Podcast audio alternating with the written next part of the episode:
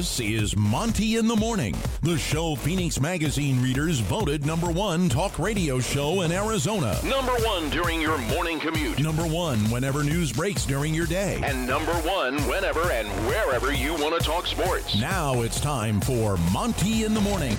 Hey, yo, man, how the heck are you? It is the Monty Show presented by The Advocates. TheAdvocates.com, the best injury attorneys in the business are The Advocates.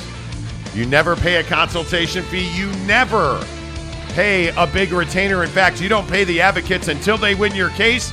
And the coolest part is you can chat with an attorney 24 7 at theadvocates.com. And to all of our friends in Phoenix, that's right, they open their office in Phoenix now. You too have access to the best injury attorneys in the business at theadvocates.com. A lot to get to today. Boy, did Oregon have a day yesterday in the early signing period. But here's a question for you. When you look at college football, is the early signing period now dominated by NIL and the portal? And do we need to do away with it? Is NIL and the transfer portal good for college football? Here's the thing we don't need the early signing period. We don't need National Signing Day anymore. Let's have National Signing Day be every day. That's what you need in college football. And the issue really yesterday that we saw as the, the early signing period kicked off is we saw Oregon flip major recruit after major recruit away from other programs and into Eugene. And it's a bidding war now. And I wonder, Jake, is that good for college football? Because my inclination is to say this bidding war that is erupted in high school recruiting, specifically high school recruiting, I think is terrible for, for college football. Well, I am not ready to say that it's terrible for college football. I think that there's there are pros and cons for sure. I, I do think that there's this sense of of hey, like it's the Wild West right now. I do think that's happening 100%. I think that you're you're you're basically saying, "Hey, my my money bag is bigger than dude over here. Come play for me." Like that kind of feels like what it is right now, but uh, you know, you're still hearing kids say like I chose this school because of the way it felt and the way it looked and you know what you know like yesterday Logan Fano on the show saying that you know he chose to to transfer because he felt like that gave him a better path to go to the league like these kids have their reasons but I think the money obviously for some of these kids is the dominant factor and and I think people get really uncomfortable. People don't like that the student athlete is making a bunch of money. And I'm here to tell you these are not student athletes, these are professional athletes, dude, who happen to have to get A grades to keep playing football for a year or two years or three years, right? Like it's football, then it's grades. And by the way, there's a whole staff of people who help them get those grades. So to me, I hate that we have this whole thing about well these guys shouldn't be getting paid or these guys you know we shouldn't have bidding wars or we shouldn't have you know it shouldn't be you know NIL shouldn't be about the money and it's like it is about the money that's the essence of NIL allowing these guys who put their body on the line every week who sacrifice so much physically to get paid because not everybody goes to the league do we have to like say that almost every day I feel like not all these guys are going to the NFL so I'm a big advocate for it. I say, hey,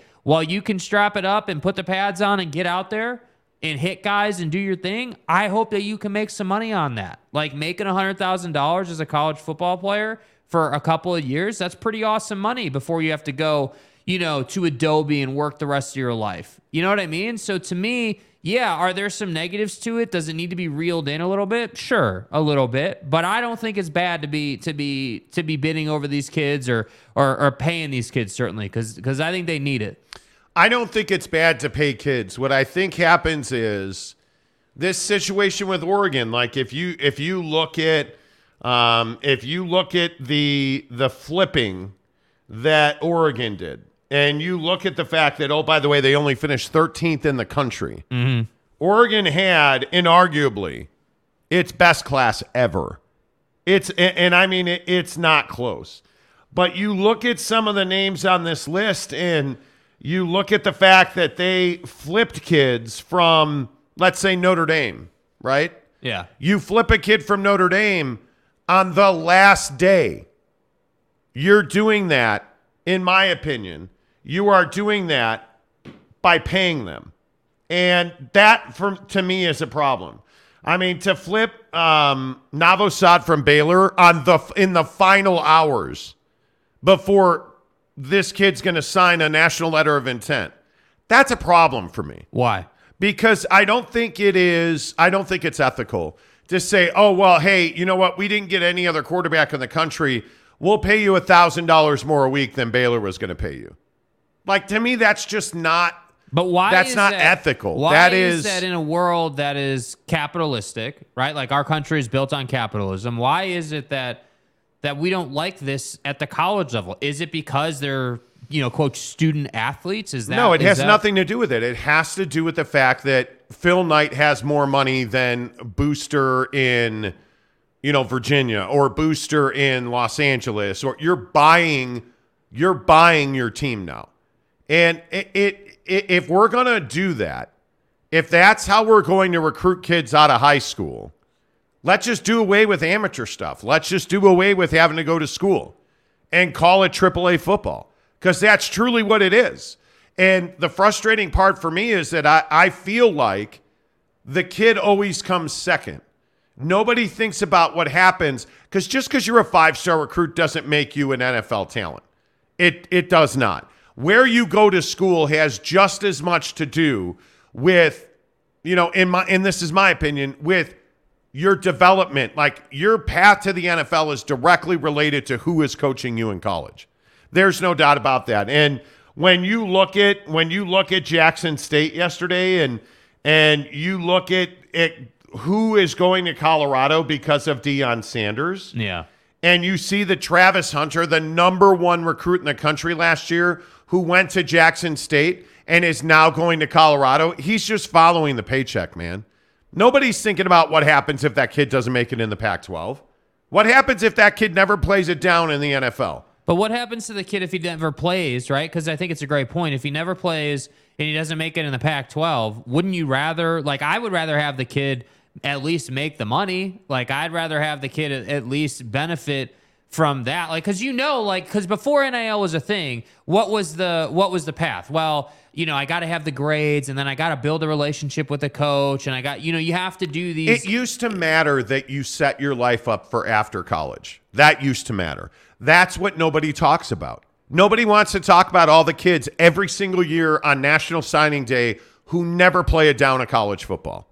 Nobody wants to talk about the kid that gets hurt. And this is really the crux of my argument.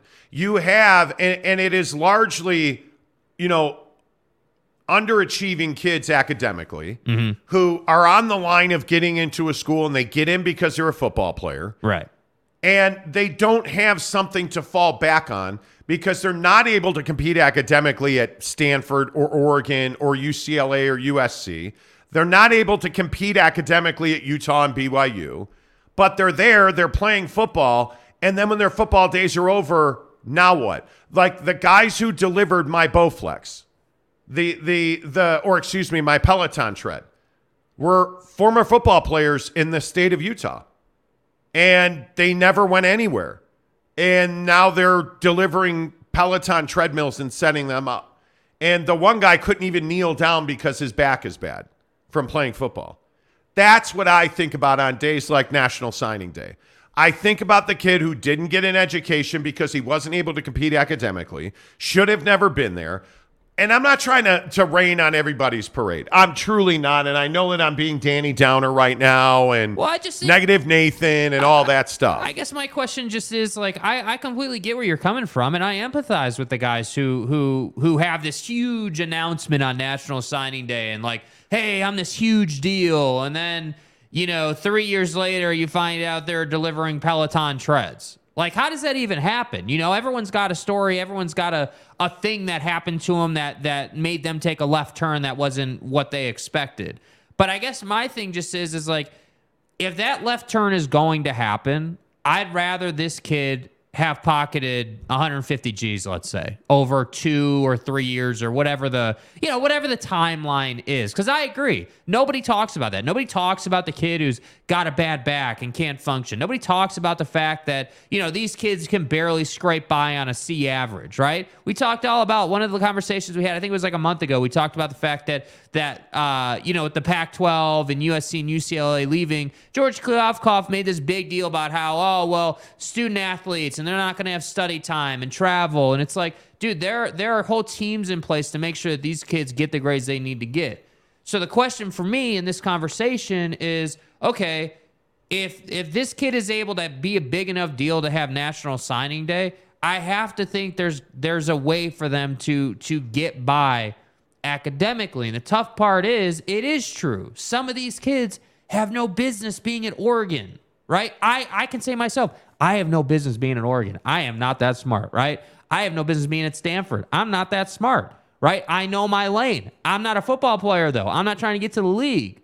So it kind of puts these kids in a tough situation. But I just come back to, I just come back to like, all right, cool. Like if that's if that's the reality of the situation, I guess I'd rather them get paid than not get paid, you know. But it's kind of this, it's kind of this tough thing. Like you don't like every kid's story is different. So I guess where I come down on is I'd rather them have the money if they're going to be the guy that hurt his back and is delivering treads three years from now. You know, like Yeah, now that we're done being virtuous about uh, ethics and whatnot in, in college sports, I, I just think that when I look at at Oregon this year, I say, hey, they outcompeted everybody, and now when you look at the money that's being thrown around, the SCs, the does Utah have any ability to compete with Colorado at this point? Does Utah have any ability to compete with certainly Oregon, USC, UCLA? uh, you know, for however long they're in the conference. Does Utah have the ability to compete with those schools? I would tell you they don't. And Utah had a fantastic class, fourth in the Pac 12. yeah, You know, like, hey, that's all well and good. But you look at what Oregon did, p- flipping like uh, Peyton Bowen from from Notre Dame was a was a huge huge flip. Peyton Bowen is a safety that is a stud, and you, you look at at I mean, you look at some of the. I mean, they took kids from Ohio State. They took a kid from USC. They took a kid that's been committed to LSU since May. That's money. That's Yeah. what that is. Yeah, that's man, Uncle Phil stepping up with a box of Jordans full of thousand dollar bills. And I, but I feel like that's the world we live in. You know, if you take a step back and we get out of college athletics, I very much feel like that's the world we live in. We live in a world where if you have money, you're the guy. If you don't have money, you're not the guy. And, and that's Excuse me. that's the tough part. Like Right, but that doesn't make it a good thing. That doesn't mean that it's I a good thing. Yeah. To me, this you have to rein in the guys who are running around with their, you know, with their with their, you know, revolvers and their 10-gallon hats and just spraying money all over the street to get the best kid to come to Oregon. uh-huh. I think if a kid is, in my opinion, if a kid is committed to a school, he should you shouldn't be able to reach out to him. You look at what the UTSA coach was talking about. I think it was UTSA. Yeah, it was. Was talking about how all these other schools were coming in and poaching their players. Like that's what the money has done to the game. I think there needs to be reform. Mm-hmm. I do. Now, having said that, Oregon by far, and it wasn't close, absolutely positively dominated the Pac 12. But one of the other conversations I think we need to have today is where is the Pac 12 in national recruiting?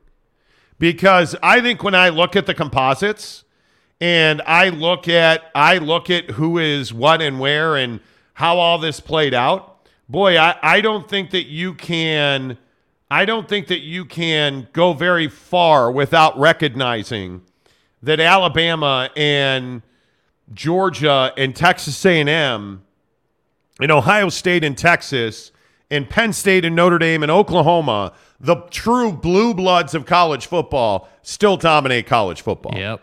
And if excuse me, if you look at Oregon, the top team in the Pac-12 is 13th in the country Yeah. To put things into perspective. behind LSU, North Carolina, and Clemson. And if you ask Dabo Swinney, Right. Dabo got a whole lot of help from the dude upstairs. get through it. And I honestly, I mean, for me, we we built this program on NIL. We really did, and and I, it's probably different than what you're thinking though. We we built this program uh, in God's name, image, and likeness, and that's how I look at it. What do you think of that? Program. I What do you think of that? Dabo is hilarious, number one, for saying that. I think it's terrible, but I think it's hilarious. Number two, I think that Dabo at Clemson is try hard guy because he's he's he's been able when Trevor Lawrence was there, he was able to get to the college football playoff and do some things. And now you haven't been the same team. But now you want to stand up there and say that you built your team in God's name, image, and likeness, and that you're holier than thou. When clearly you're not holier than thou. Your money Yeah. bag just is kind of deep. Yeah. I think that when I look at, and this is just my opinion, I think Dabo Swinney is that guy. I think Dabo Swinney is that guy that wants to tell you Jesus Christ recruited In his God's name, image, image, and and not like Jesus Christ recruited that safety to Clemson. and that's how I look at it. We built this program on Jesus, like Program. bro. like it's Dabo Swinney is an ambulance chaser. Yeah, totally. It, it, and don't get me wrong, I like Dabo. I've interviewed him a million times. Super nice guy. Yeah. But this, to me, this is just so far over the top. In God's name, image, and likeness. We you did get not. it. We You- get so it. So wait, let me get this right.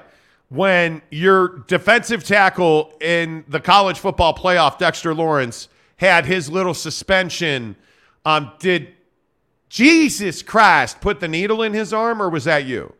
In God's name, image, and likeness. It's college football. There's no, there's, trust me when I say college football programs are not run like a church, they're run like a prison. Program. right? It's not a. It's it, it, this is so. I don't know. Yeah. Yeah. This I is don't. classic Dabo. I don't dude. buy it. I don't buy it for a second. He, the guy, is just so awkward. Yeah. It's like, oh, Yeah, I mean, You know, I like- think he just he he he he ambulance chaser. It's a perfect way to describe. That's exactly what he is. Yeah, because he he's going to Dabo's going to disappear for ten minutes, and then he's going to come back, and he's going to mention God and we're holier than thou, and everything's amazing, and then they're still going to get their ass beat by Nick Saban in the SEC. So you know, to me, it's like it was incredible, it was funny, but it is classic Dabo. But by the way, to bring this back home, did anybody notice where BYU finished in the composite of the 12 teams that will make up the Big 12? They finished 10th. Hmm. They had a pretty good class, right? They had a pretty good class. They finished number two among independents, only behind my R and we, the Notre Dame Fighting Irish Right. And they still finished 10th out of the 12 teams that will make up the Big 12. That's how hill, how steep the hill is. Yeah. And you look at that they have one I said one four-star recruit, no fives. Right. And they have a bunch of great threes. And again, I, I will also tell you just out in front here, I don't believe in threes, fours, and fives. And you can play football and we can see the developmental cycle for you, or we can't. Like you're you're eh, there are so many programs that recruit three star guys and turn them into five star NFL players. It, it, it's beyond comprehension Right.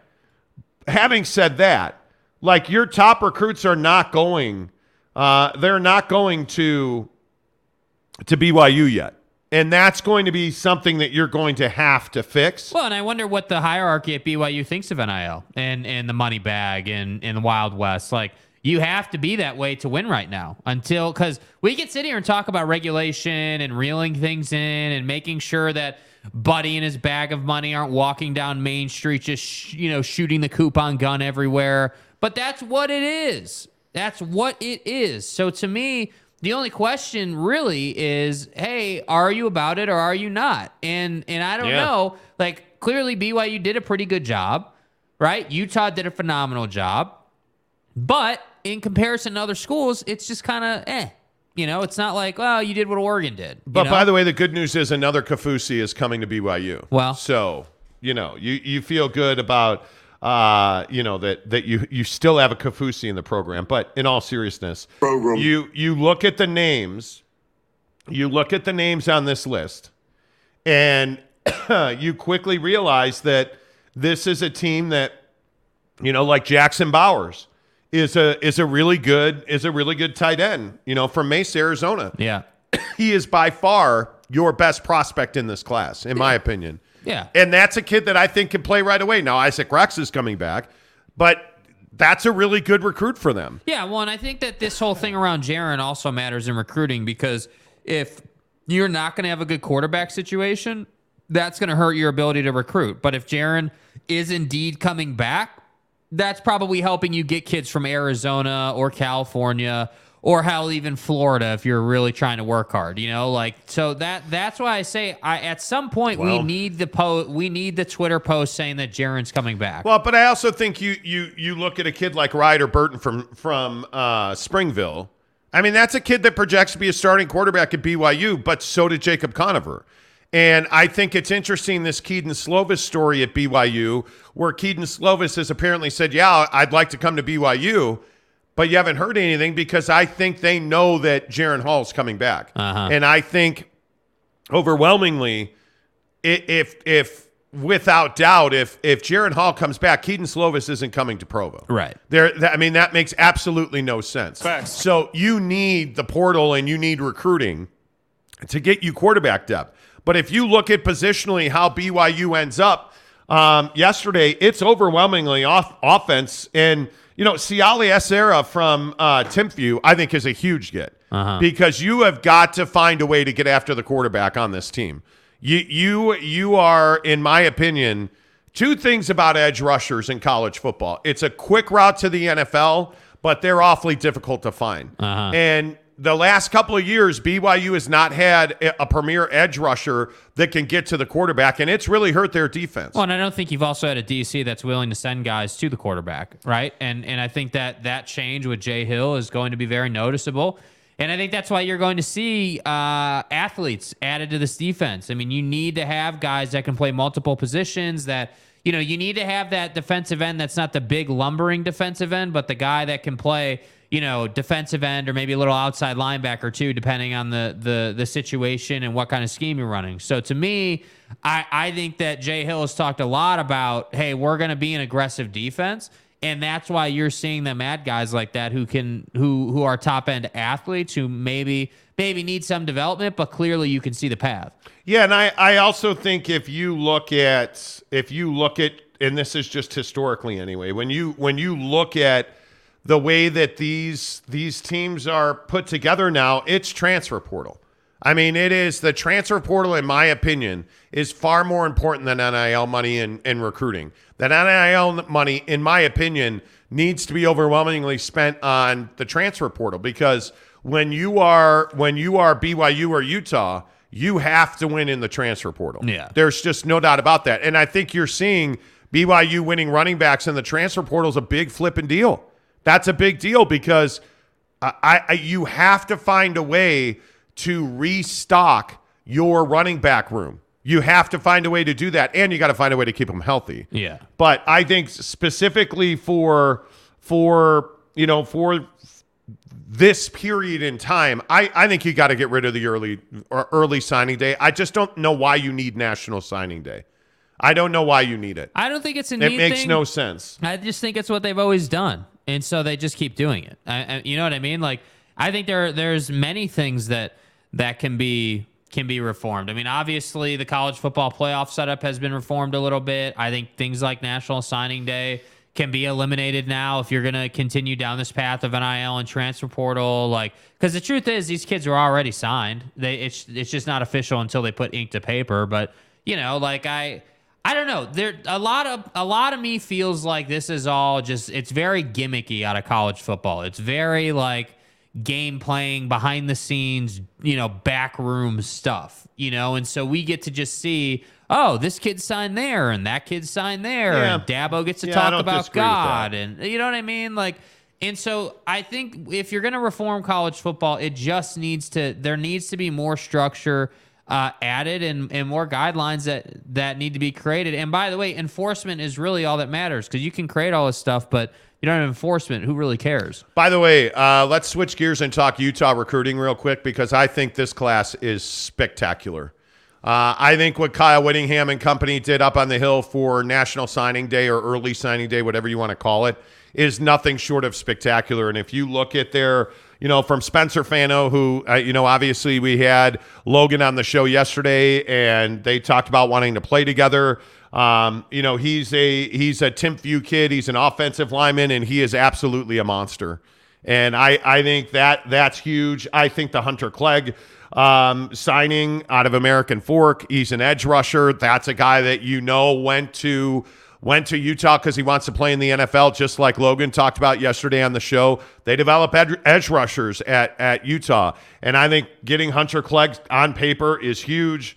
Um, I think getting CJ Blocker out of Texas, uh, the corner, is a massive, massive get for this t- because now you're becoming a pipeline of uh, uh, of DBs as well. And I think you look at some of the DBs that they they got. Um, Smith Snowden, obviously from Lehigh, is a is a huge get. Um, you add him with blocker. Um, you you add him with you know just uh, so many of these kids. Uh, and I know I'm going to butcher his name. I practiced it last night. I can't say it correctly, but um, the uh, Fano Imoana, Brock Fano Imoana, Pretty good. That's pretty good. safety out of uh, Hawaii, I think is a huge get for them. Hawaii. Uh, I just look at what they put together defensively, and I, I, I don't know how you could have done better than Utah did. And that's not even that's not even the transfer portal. Right. That's just that's just signing day. Yeah. Right. So I I, I don't know how they continue to do it. Um, that your top two your top two signees are offensive tackles prospects at tackle is unbelievable, and they're both four star tackles.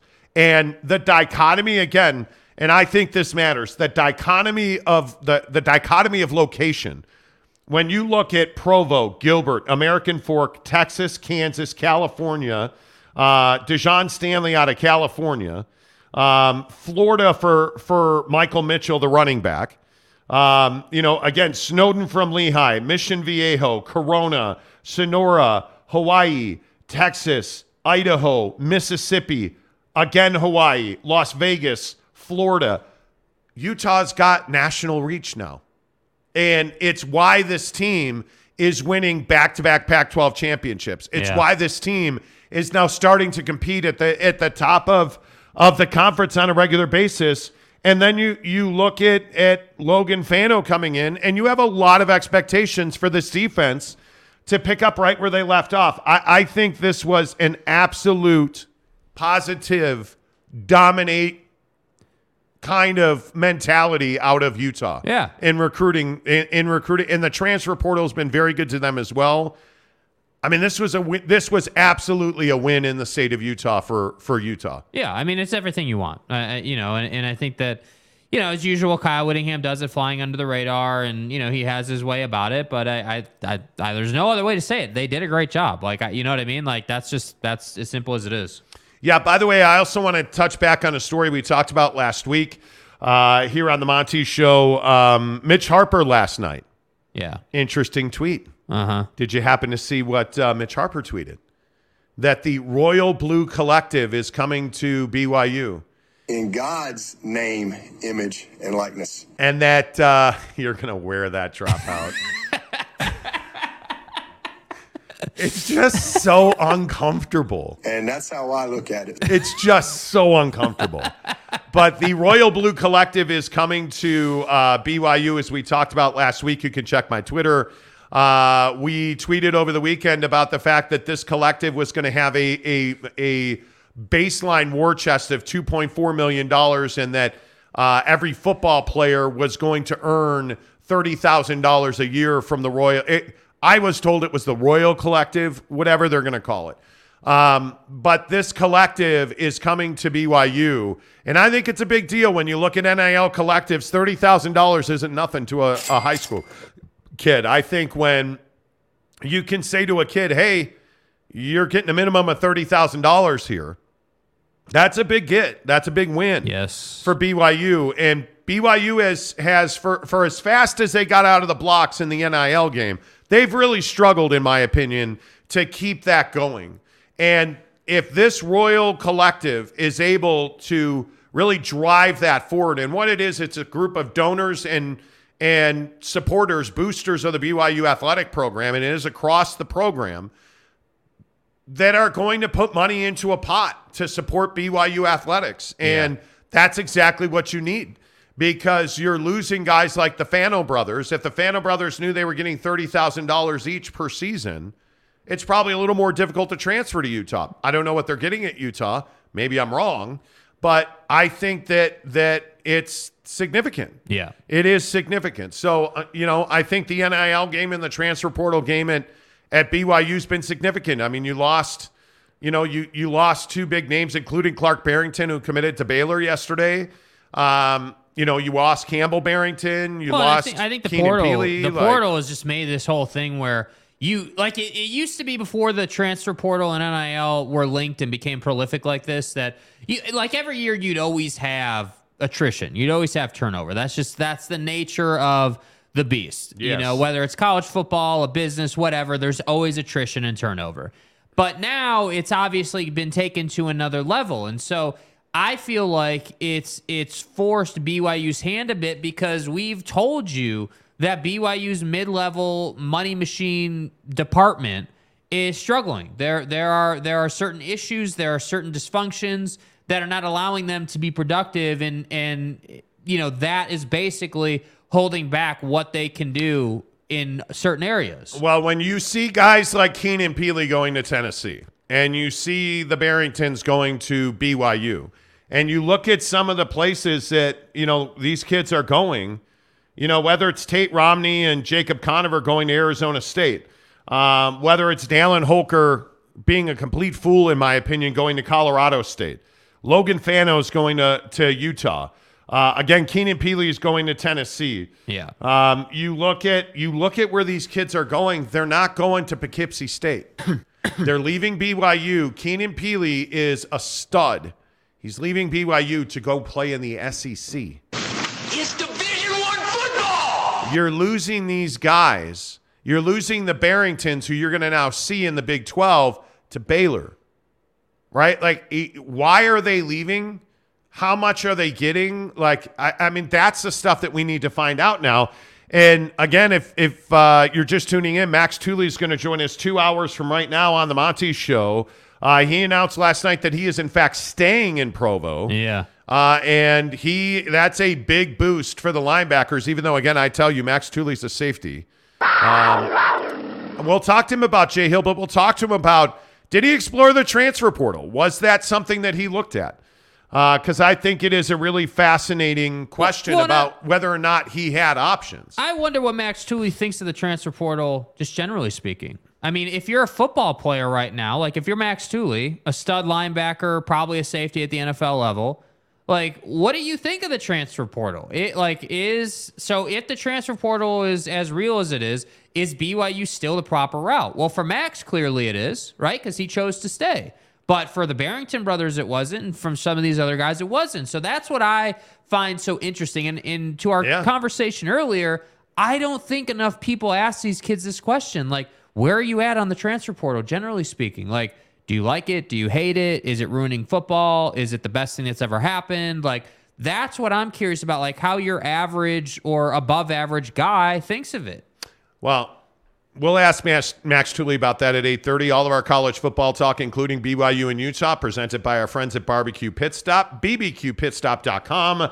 We are just three days away from Christmas. Christmas now, friends. No better place to finish off those stocking stuffers or Christmas shopping than a barbecue pit stop in Logan, Layton, Lehi, St. Jeezy, St. Jeezy. down in the St. George By the area. way, we're seeing some people at Jack in the Box tomorrow. Just saying. Nice. Uh, they're also in uh, Salt Lake City and Murray on State Street, right across from the mall.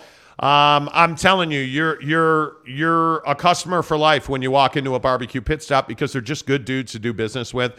They're all local franchises. They are entrepreneurs. They work hard to make sure that every customer is taken care of. By the way, all of the barbecue pit stops now have meat counters in them, so you can get your wings, your briskets, your roasts, your steaks, your chops at barbecue pit stop. And you also know, as soon as you hear the name barbecue pit stop, yeah, you're getting the best equipment in the business. There's no doubt about that. Whether it's a Traeger, a Big Green Egg, a Yoder, Camp Chef, whatever you need equipment wise for your pellet smoker to your propane grill, barbecue pit stops got it. By the way, I would tell you to get into the pellet grill business because you plug that thing in, you fill the hopper with pellets, and you're smoking whatever it is you want to be smoking right now. It is lovely. It is a year round business. I'm telling you, you put a brisket on the smoker for Christmas, the whole neighborhood knows about it. Yep. And it's spectacular. Um, the end product is just superior to charcoal briquettes or propane, in my opinion. I am no longer a propane guy. I am 100% a pellet smoker guy on the Traeger Ironwood 885.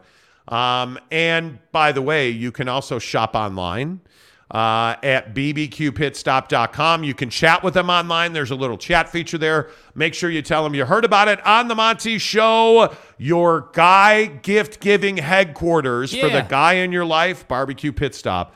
Uh, in Logan, Layton, Lehi, St. George, and our good friends in Murray. All right, let's get your comments in here on NIL and the transfer portal. Cody Strickland says, Morning, guys. Kid will be here next Wednesday. Wow. I won't be able to watch live shows for weeks. Come on, man. Come on. It's not like you have anything going on. Okay, well, listen, Cody, make sure you hit the like button. We've had almost 300 people watch the show now, uh, and we only have 20 likes. So let's go. Hook it up. Watch uh, when you watch our show. Please do hit the the like button because it does help the show grow. And let me update you. We're trying to get to 9,000 subs in the next week. Right. In the next week, and right now we are at 8802. Okay. 198 to go. The countdown begins. We are at 8802, just 198 subscribers Let's to go. So that's awesome. And we do that by getting thumbs up. When you guys like the show, it pushes the show out into the YouTube algorithm. It really helps the channel grow. Yes. So if you could hit the like button, that would be fantastic. Cody, good luck with your uh, new addition to the Strickland family. Kurt Myers, what's up? Teddy Wayman, you stud. Neville93, how are you? Kurt Myers says the portal and NIL have ruined bowl games. Fans want to see their stars when they play lar- for large sums of money to travel and buy tickets. Well, I think it's it's an interesting point because I think a lot of guys are not playing in bowl games. Right. I mean, if you look at Jaren Hall, Max Tooley, Harris LaChance, the guys who didn't play in New Mexico, some of them are getting ready for the NIL, some of the, or for uh, the uh, oh my The god, NFL. yeah, the NFL Combine. Thank you. Uh, some of them are transferring, some of them are injured. But for various reasons, a lot of stars did not show up in New Mexico for BYU. It's an interesting point. It's a very, very interesting point. Um, Kurt Meyer says put luxury taxes on college sports. I think there's going to have to be a spending cap at some point because you can't just have Phil Knight swoop in and spend as much money as you like on NIL. There's it, it I think it just doesn't work that way. Uh, Barfing Chickens says NIL and the portal are so far the best thing that have happened for the sport's competitiveness, but yeah, it needs to be more regulated. I and Barfing Chickens, I think we all agree on that. Yeah. I, I think both sides of that. Uh, Josh Levern, NIL is great for players, good for some schools, not good for college football in the long term. I agree. Um, let's see. Simon 2077. Monty has a good point. Well, hey. One they want. Exactly right. K State flipped a tight end from Colorado, but he didn't want to play for Neon Deion. Interesting. Interesting. Uh, Provo Cougar fan says, I believe it's about 2% of college players make it in the NFL. The portal will make academic progress to a college degree more difficult, The player needs to think about life after football. None of them do. None of them do. Because their life isn't about anything else but football. That's the problem. Wow. And and I I understand it's there's no perfect world situation. There's no Yeah. utopia, right? Yeah. But we have to at some point care about the kid's long-term viability as a man. And I don't think we do nearly enough of that. I think we probably do more of that at Utah and, and BYU than than most schools do. But are you telling me that Deion Sanders thinks about anything other than these kids getting to the NFL? Because I don't believe he does. And I agree that academics are are not for everybody. Yeah. I totally understand that. But if if you buy into Deion Sanders and Deion doesn't get you to the NFL, is that your fault or is that his fault? Well, when you're 17, 18 years old and he's throwing a bunch of money at you, it's his fault. And we have, in my opinion, a responsibility to kids to make sure we're putting them in a, a, position to live a better life. Because a lot of the kids that Deion Sanders is recruiting are from single parent homes that are that are in poverty in big cities. That's who Deion Sanders is recruiting. And that may work at Jackson State. But what are you going to do when you get the inner city kid who's never had to focus on academics to a place like Boulder, Colorado, where chef school is hard? where now you actually have to, to write well thought out papers. Oh, well, you know, they're going to have academic advisors write those papers. At some point, that kid's going to have to take a test.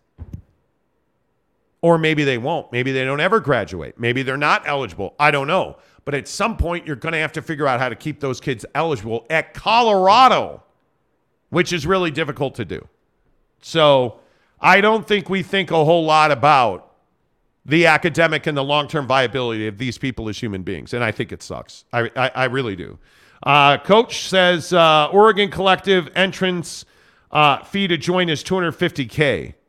Oregon State collective fee to join their collective is like 20 bucks. But that's my point. Oregon is a have. Oregon State is kind of have, but really we don't Right. right? Like that's what it is. Kanai Johnson, good morning. Simon says it's amazing what Big 12 championships will do for you. K State normally hovers around 60th. This year they're 28th. And you know, looking at K State, um, looking at K State in the in the transfer portal, um, you know, it is interesting, by the way, that you see the year that they had, and they lost more than they gained by far they lost more than they gained in the transfer portal. There is there is no doubt about that. And when you start looking at their recruiting and you start looking at exactly where they end up, yeah, they absolutely were helped by winning. There there's no doubt Yeah, about I mean, that. winning is the winning cures all. Yeah, well, I would agree with that, but I think it's I just think it's really interesting. That's all I'm saying. You Like, know what's funny to me? We're sitting here talking about how we have issues or or we have thoughts on NIL. What's funny to me? We don't do this in any other sport. You ever notice that? You ever We don't. pause for a second? We're so in love. We're so obsessed. We're so committed to football, a kid's game, that even when there's no football of relevance being played right now, this is what we do. We're, we're, we're too busy to talk about, you know, any other sport really. I mean, we'll talk about the Jazz today, but everyone wants to talk about this. And then we want to sit here and complain that, oh, it's unfair that Phil Knight is spending his money. Well, is it unfair or is it the reality of the world? That's the problem. That's Yeah, what but- I have issue with. But I also think it's remarkable that K State's able to go to Tuscaloosa and pull a recruit out of Tuscaloosa, Alabama. Uh, they're able to go to Stillwater, Oklahoma, and pull a recruit out of Stillwater, Oklahoma. That's Like, my point. That's what the system right now allows a program like that to do. program. Yeah, program. program. You Yeah. know what I mean? I mean, their composite twenty. Their score is 29th in the country. That's what I'm saying. So is it is pretty it, so are- unbelievable. Are, we, we? You can't have it both. You can't have your cake and eat it too, right? Like you can't say, hey, there is there is like we have issues with the fact that there's basically just free spending happening. Spend as much as you want, nobody's tracking it, right? We have an issue with that. But then on the other hand, when K State's 28th in the nation, oh, that's amazing. We need to have that. And it's like, well, how does that how does a program like K State get effective once regulation Yeah. comes in because eventually it's going to happen. Yep. Provo Cougar fan says when big programs, I love that you guys are saying programs. That- Program. that's awesome. When big programs recruit a lot of four and five star players, there are not enough positions for them all to play. They become disenchanted and jump into the portal for greener pastures, which is exactly what guys want. I mean, what NIL has done and what the transfer portal has done is it's taken away the the ability of a guy like Pervin Meyer to say to Kyle Gunther, "I'm ripping your scholarship." I, I'm you're you're done. I'm ripping your scholarship, loser. Because the kid will be like, all right, cool. I'm going to get in the transfer portal, coach. See you later. It's probably different than what you're thinking, though. Like it's not how it used to be. Yeah. And again, the days of the the cowboy Pervin Meyer are over. Yep. You have to compete on a much larger scale now, financially, culturally, playing time. Like you have to go and compete now. And I, I think that's that's con- that levels the playing field to a certain extent. Uh, Simon says a team only goes as uh, far as the depth you have on the roster, certainly, and your ability to develop. And I again, I just want to say, I hate when we put labels on on 18 year old kids. I really don't care about the star system. If you were a star in high school, okay, cool, great, you're a five star kid. All right, neat. How many three star recruits have turned into prolific players? A ton of them. The list is much longer of five star recruits who never did anything in college or pro. Yeah. So I just don't believe they mean real. In, in my opinion, um, you know, but that that's just my opinion. What's up, Jeff Johnson? Good to see you, friend. Kyle J says the U of U, aka DBU. Eh, you're not Yeah. even joking. Yeah. I mean, this recruiting class for Utah is stellar. It is. It's what you want. It's everything you want. So that's what I'm saying. Just be careful what you wish for, right? Like Yeah. You you you have Kyle Whittingham operating, and we like what he's doing. He's doing a good job. Yeah, it's unfortunate that Jackson State can't compete with Oregon, but could they really compete anyway? Even before NIL, nobody knew who Jackson State was. With all due respect to Jackson Prime. State, nobody knew who you were. You weren't competing for the college football playoffs. So like I just I don't know, man. I, I agree with what you're saying, but on the other hand, I'm like, dude, it's the reality of the situation. Like that's our world. That's like that's how life is lived. You know, like that like that's precisely Oh, you're so virtuous you know what I as a millennial. Like, you know what I mean? It's the world we live in. Stop complaining, spend your money, and do your job. Like, that's life, dude. In God's name, image, and likeness, Look, Dabo, we built this program on NIL. that's not. Dabo Swinney is just so uncomfortable. He's the guy that comes in and he actually, you know what? He holds the hug a little too long. That's who Dabo Swinney is. He is. He's that guy that just is like, he wants to hug you hello. He wants to hug you thank you. He gets a handful of ass when he hugs your mom goodbye. Like, Yep. he's just that guy. Yep. By the way, we should care about the kid. You don't, I do. We should care about the kid. You know. Anyway, uh, the biggest stories in sports every morning on this program uh, are, brought, Program. are brought to you by our friends at Quick Quack Car Wash. That's right, it's snowing and wet on the roads this morning in Utah. Please be careful if you're out there driving.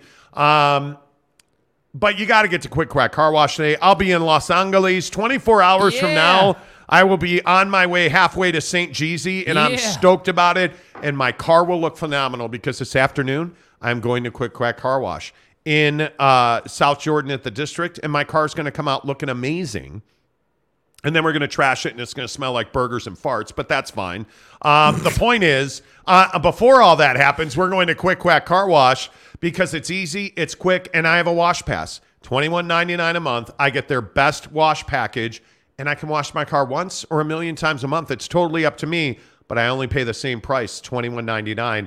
That's the beauty of a wash pass at Quick Quack Car Wash. I get a smiling face. I don't have to stick my credit card into some box of a machine. I get a smiling face who says, Hey, and you know what? The best part is they put your name in the system when you register. The guy always says, Hey, Monty, how are you? Hey guys. Doesn't know the show, probably doesn't know who I am, but I know when he puts my license plate in, it says Monty on it. He says, "Hey, Monty, how are you? Would you like a dash cloth, a dashboard wipe?" No, thanks. Why don't you save that? I have a cloth in my car that I carry around with me. All right, cool. Thanks. Go ahead and pull up. You pull into the tunnel. There's a guy who waves at you. He directs you in, sprays the front of the car, sprays the back of the car. Good to go. Bada boom, bada bing. You know what I mean? We're good to go. yeah. Anyway, that's Quick Quack Car Wash. I love it. You're in and out in five, seven minutes. The vacuums are free. Yeah. The towels to wash your car are free. It's remarkable at Quick Quack Car Wash. And I do think this uh, recruiting and NIL and transfer portal are the biggest stories in sports. Uh, this morning, I think they're huge. So um, I, I don't even know that it's close. Obviously, I think the Jazz uh, tonight is is a big game as well. Uh, Jazz and Wizards coming up in about 13 minutes. We're going to talk Utah Jazz basketball. Is Kyle Kuzma a star in this league? I don't know the answer to that. He's coming to town tonight. They're already in town. They went and saw some high school basketball last night, which I thought was super cool. Um, but where are you at on Kyle Kuzma? Is he a star in the in the NBA? And with all due respect, Because Wow. wow, Wow. because the Lakers are after him hard. yeah. The Lakers would love to get Kyle Kuzma back. Do you expect the Jazz to win this game tonight? The Jazz over the Wizards are favored by six and a half. Altitude, I guess. I don't know. I man. guess. I guess. By the way, did anybody see Bron last night? yeah, now, not good. I'm kind of pissed. By the way, not good. by the way, Yeah. we paid a thousand dollars for tickets to go see the Lakers uh, tomorrow night. Yeah. Lakers and uh, Lamelo, Right. And Ju- LeBron tweaked his groin last night. Hey, Claw.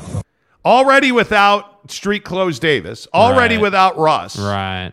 Now I paid a thousand dollars to see not LeBron James. Dude, Great. if he doesn't play, I'm going to be super pissed. Well- like super pissed. I mean, I can't blame you. I mean, you know, After the street closed Davis. it's so frustrating. DeMar played when we went and saw them, right? Can Hey, Bron play? hey, no. hey, hey. No.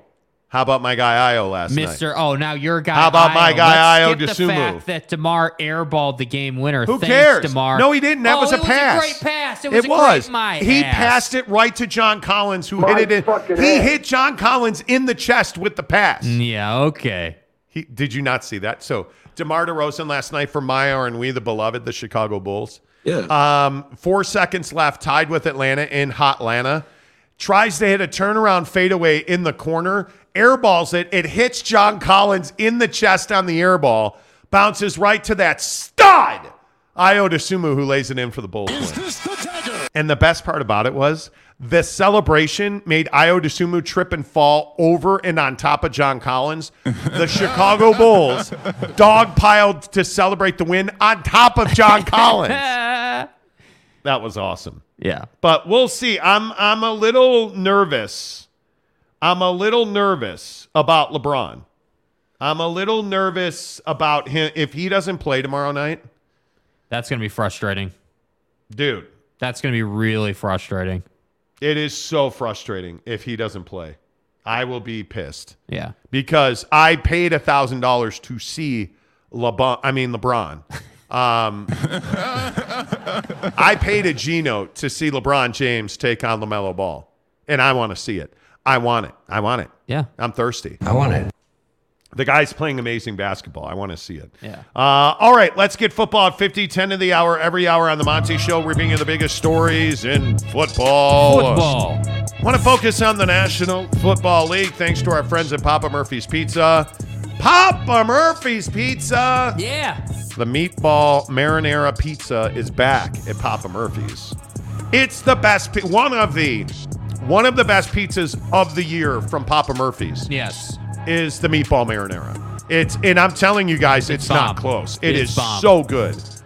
Use the promo code MONTY25. Order your take and bake Papa Murphy's pizza. Get the chocolate chip cookies.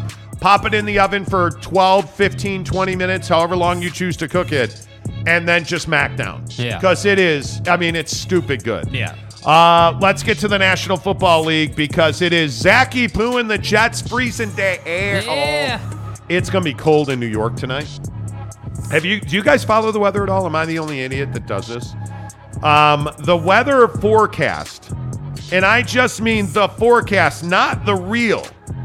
The forecast tonight in New York is supposed to be Arctic temperatures.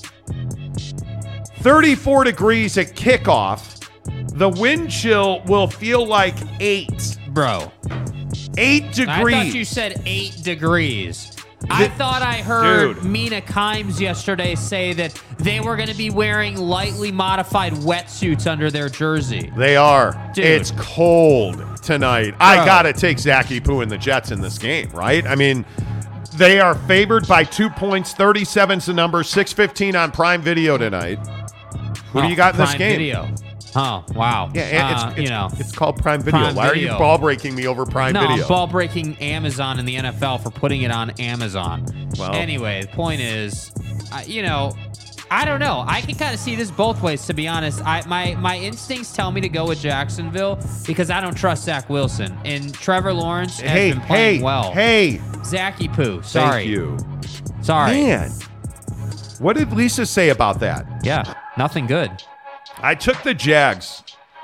I, I took the Jags. I've been such a casual on my picks this year, dude. I took the Jags. Well, I just uh, Jags. I don't have time to do it. Yeah, frankly. I took the Jags. The Jets are going to win this game. I think the Jets are going to win this game. There I'm is no doubt about it. Jags. I'm taking the Jags to win this game, and they'll come out on top. Now, I won't be here tomorrow, right, to to take the beating for taking the Jags, but I'm going to take them. Yeah. I would take the Jets in this game. I would take the Jets in this game, no doubt about it. No doubt about it. I would take the Jets Where, in this game. where are you at on Philly and Dallas? well, Nick, uh, I, not Nick Friedel. Um, Foles. no, no, no, no. Nick, I, I somebody's, I, somebody reported that that uh, Jalen's not going to play. Yeah. And if Jalen Hurts doesn't play, Nick Foles is starting for Indianapolis. If if Jalen doesn't play, Yeah. dude, I, I don't know how you take Philly in that game. Right? I mean, we're uh, like I, I think I'm leaning Dallas in Yeah, I game. think you have to lean Dallas, especially if Jalen's not playing. But I don't know. I I don't know, dude. I really want him to play, but uh, there's just not a great reason for him to play. That's the problem. You know, like you don't like if you lose this game, it's of no consequence to you, really. I mean, it's not going to cost you the division. And that injury that Jalen Hurts had, I mean, it looked nar bra bra like that. brah. we, and I say we because the Chicago Bears, the beloved, fell on his shoulder and absolutely wrecked his MVP campaign. You're welcome. Um, I don't see how he plays. I mean, he missed practice yesterday. yeah, he's not. I'm telling you, he's not going to play in this game. I, I don't know why. I don't know why you would have him play. But Jalen Hurts is absolutely the NFL MVP. I think Jalen Hurts is absolutely a game wrecker, and I think you, you know, I, I think you have to. I think you have to sit him. I, I don't even think it's an option to play him. I really don't. It's I, just I worth it. The the risk is way out, way outweighs the the reward for sure. Yeah, I, I think that when you look at Jalen Hurts and you know the season that he's had, I know you want to play him, you can't play him. You can't play him. You know, like, and I Yeah. agree with with Coach Levering. Uh, Gardner Minshew is good enough. He is good enough, Yeah. but Jalen Hurts is the NFL MVP right now. Yeah, he's not Jalen Hurts, obviously. You can't. Well, but it's not even comparing him to Yeah. Gardner. You can't risk. You're Philadelphia. You're finally back in a position to compete for a Super Bowl, not a playoff spot, a Super Bowl. You can't risk Jalen Hurts in this game. You can't. Yeah. Teddy Wayman says, "I've got the Jags winning this one." You do, Yeah, I'm with you, Teddy. Teddy. I'll bet you free pizza. How about that, Teddy? Do you want to bet free pizza on this game, Teddy Wayman? I'm coming for you. I'm coming for you. Jets are winning the game, Teddy. If if if What's the line on the game? 861 What are- in what are favor we- of what are we- what are we looking at here? Isn't it minus two? I just said it was minus I think two. it was minus two. Yeah. It is. Uh, let's see, minus two to the uh, to the Jets. 37's the number. Yeah. And freezing. The thing is, it's freezing cold weather. And you know what scares me off of the Jags in this game is that Trevor Lawrence, ESPN had a package A pick. on Trevor Lawrence fumbling the ball all over the place the last two times he's played in bad weather. He's not a bad weather quarterback. He's Tua Tagovailoa your mama. Like he's just not a guy that plays in bad weather. right. He played at Clemson, In, in, Clemson. in Dabo's program. Program. Um, so I would take the Jets just based on the weather, Teddy. But I'll bet you a pizza, man. I'm happy to give you. Uh, Teddy's like, yeah. Teddy, is there anything you won't bet on? Is there any? The vernal equinox will happen at 3:41 in the afternoon. You want to bet? Yes, I do. Okay. Shave your beard. No, I won't do it. Chop off your left hand. Okay, cool. That's a bet. Like- Teddy's like, yeah, I'm down. I'm down. Okay, free pizza. Teddy's got the Jags. You got the Jets. All right. Uh, Giggity says Jags 24 17. Shocker. K Nurin says Zach wins 30 to 15. Please. Please. K Nurin will never say a bad thing about Zachy Poo. Yeah, neither will Zach's mom's friend. Which I love you for that, K Nurin. Appreciate you being Yeah. here. Uh, which NFL teams need to make changes in the uh, eh, on the bench? What? Which? Which? Because Well, you know the poster child for this. Yeah, Arizona. uh, Matt Eberflus. okay, Matt Eberflus. Yeah, no, that they too. shouldn't fire Matt Eberflus. I'm just being. No, a I mean, good I, I guy. think the Cardinals are the poster child for this conversation. No, think- no, no, yeah, no, no, no, I, no, uh, no, well, no, here's sir. the problem. Uh, the Houston Texans. Who's the head coach of the Houston Yeah, but the Texans? Anybody? Are garbage Anybody know every the year, Houston dude. Texans? They're Garbo Lovey every Smith. year. Uh, the Denver Broncos are the poster child for this. The Indianapolis Colts. Jeff Saturday. We'll see you back on ESPN what? next uh, year. What? A lineman's not a good head coach? Well, uh, the LA Rams. Nah. You're not changing. You're Nope. not firing McVay. Nope. The Arizona Cardinals and Yep. Cliffy. You have to. Yep. The Atlanta Falcons. Arthur Smith. That's tough. Nolans. No, you're not firing New Orleans. They're they're fine. Carolina. No, they just did. Um, Green Bay. No. Tampa Eh. with Bulls. No, I wouldn't either. Detroit. Nah. You can't fire Campbell. now. You can't fire him. The Seattle Sea Chickens Nah. with Pete. Nope.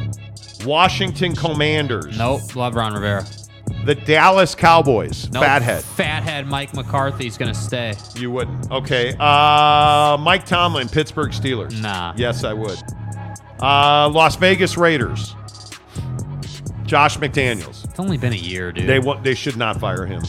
Um, the New York Jets. Robert Saleh. Nah. Nope, can't fire him. New England Patriots. Bill Belichick. Nah. He's he's there till he's done. Tennessee Titans. Did you guys hear Matt, uh, Ryan Tannehill out for the year, broken ankle? Ah, tough luck. Tough luck. Wow, life. you're such a cock sometimes. Oh, he broke his ankle. Bummer, bro. Yeah, maybe. On to the maybe, next. maybe him and Jimmy Garoppolo can have a Papa Murphy's pizza while they hang out and rehab their Why, ankles. why do you hate people? I don't hate people. What I'm is just it telling that- you. You know, when you get your ankles broken, what am I supposed to do? Next man up, right? I don't understand why you hate people. I don't. Should the San Diego they play in Los Angeles at the Rams house fire Brandon Staley? Nah, I like that. Yes, him. they should. No, sorry, dude. The San Diego, Los Angeles used to Oh, play at a my soccer guy stadium, is- Chargers. is better with a new head coach. It's not my guy. It's the sex machine. Justin Herbert should be. They should be further along. By the way, who broke Tannehill's ankle? Khalil Mack. Bye, guys. Should be in the Super Bowl. Look, the sex machine deserves a better head coach. Justin Herbert deserves a better head coach.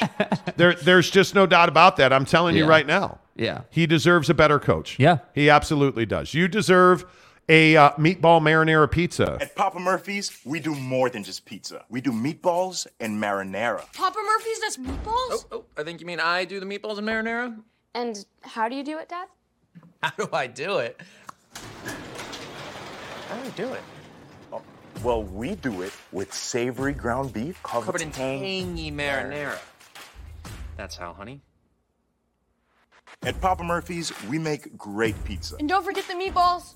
Order now at papamurphys.com. Dude, how good do those look? Oh my god, just like that. How go- how good do those day, bro. look? Dude, All I'm telling day. you, you put you you get the the hack is all you have to do is get a cheese pizza, get the meatball marinara, put the meatballs on the pizza, sex. I want it. That's what it is. It's that. sim- I mean, I. Ooh, it's. It's so good. It is so good. Teddy, I hope I lose the bet so that you'll do it. Uh, let's see. Jeff Johnson says Jake is assault on this show. LOL. I love it. Yeah. Well, you know.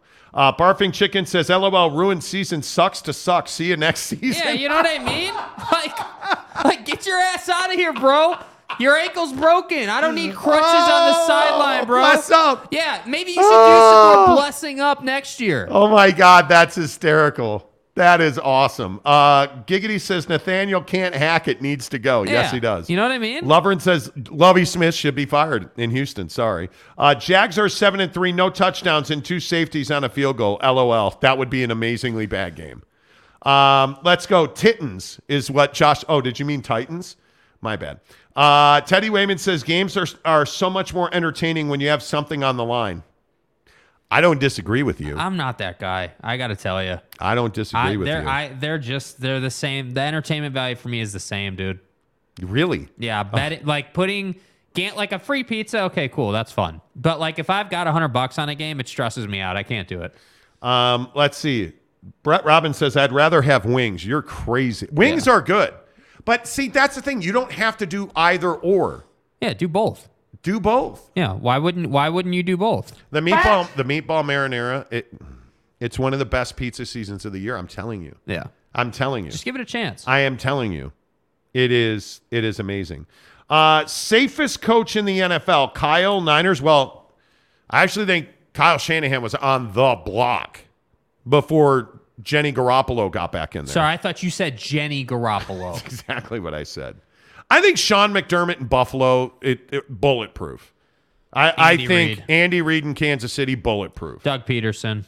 Uh, well, but he just got the job though. Well, still got Um, the job. I think uh, what's his name in Cincinnati? Oh, geez, that uh, Taylor. Um, oh my God, are you Zach kidding me? Taylor. Zac Taylor is as safe as it comes in Cincinnati. Um, I don't know about John Harbaugh in Baltimore, Baltimore. Yeah, I don't know. Lamar's got to stop getting hurt. I mean, I, I Sirianni in Philadelphia ain't going anywhere. No. Um, you can't tell me that. I mean, what it, it, Daboll and with the Giants? I mean, that's a far improved team. I think the safest coach is probably Sean McDermott in Buffalo. Buffalo. Right. I don't know what you guys think, but you know. Uh, Barfing Chicken says Jenny G on the 49ers is a penny in a room full of dimes. Well, Okay. I thought the Jenny Garoppolo NFL quarterbacks as women. It was funny, dude. Fire. yeah, it was awesome. fire. Giggity says Chargers coach is in trouble, as he should be. As he should be. I mean, I, I just don't, but that's just me. you know, um, Josh says Pete from Seattle is pretty safe as well. Well, but he's not the safest coach, in my opinion. I don't know. I just think the Chargers should be far better. You disagree with me on that?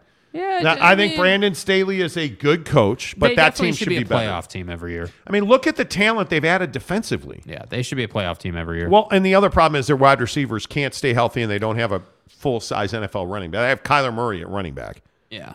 You know, I'm just being a jerk now. Yeah. Uh, like the show and the use of the promo code Monty25. Good morning. Like the show, use the promo code Monty25. Good morning. Thank yeah, you. Grow the program. You know what I mean? Appreciate it. How it, we man. doing on likes? Where are we Uh, at? where are we at on likes today, guys? Uh, we are at 38. We have about 500 views on the show so far this morning. Um, and we have 39 likes. All 87 of you that are here watching the show, let's go. Let's go. By the way, we will have a, uh, a special program for you tomorrow morning since we're not doing a live show. Yeah, this is our last live show of 2022. Yeah, it's kind of crazy. Isn't, Isn't, it? that nutty that this is it is already you guys the last live show of 2022 Program. um and it is the last live program of 2022 I hate you so much um the last live program of 2022 And what a year it's been. yeah, thanks to our friends at The Advocates, uh, theadvocates.com, the best injury attorneys in the business, The Advocates.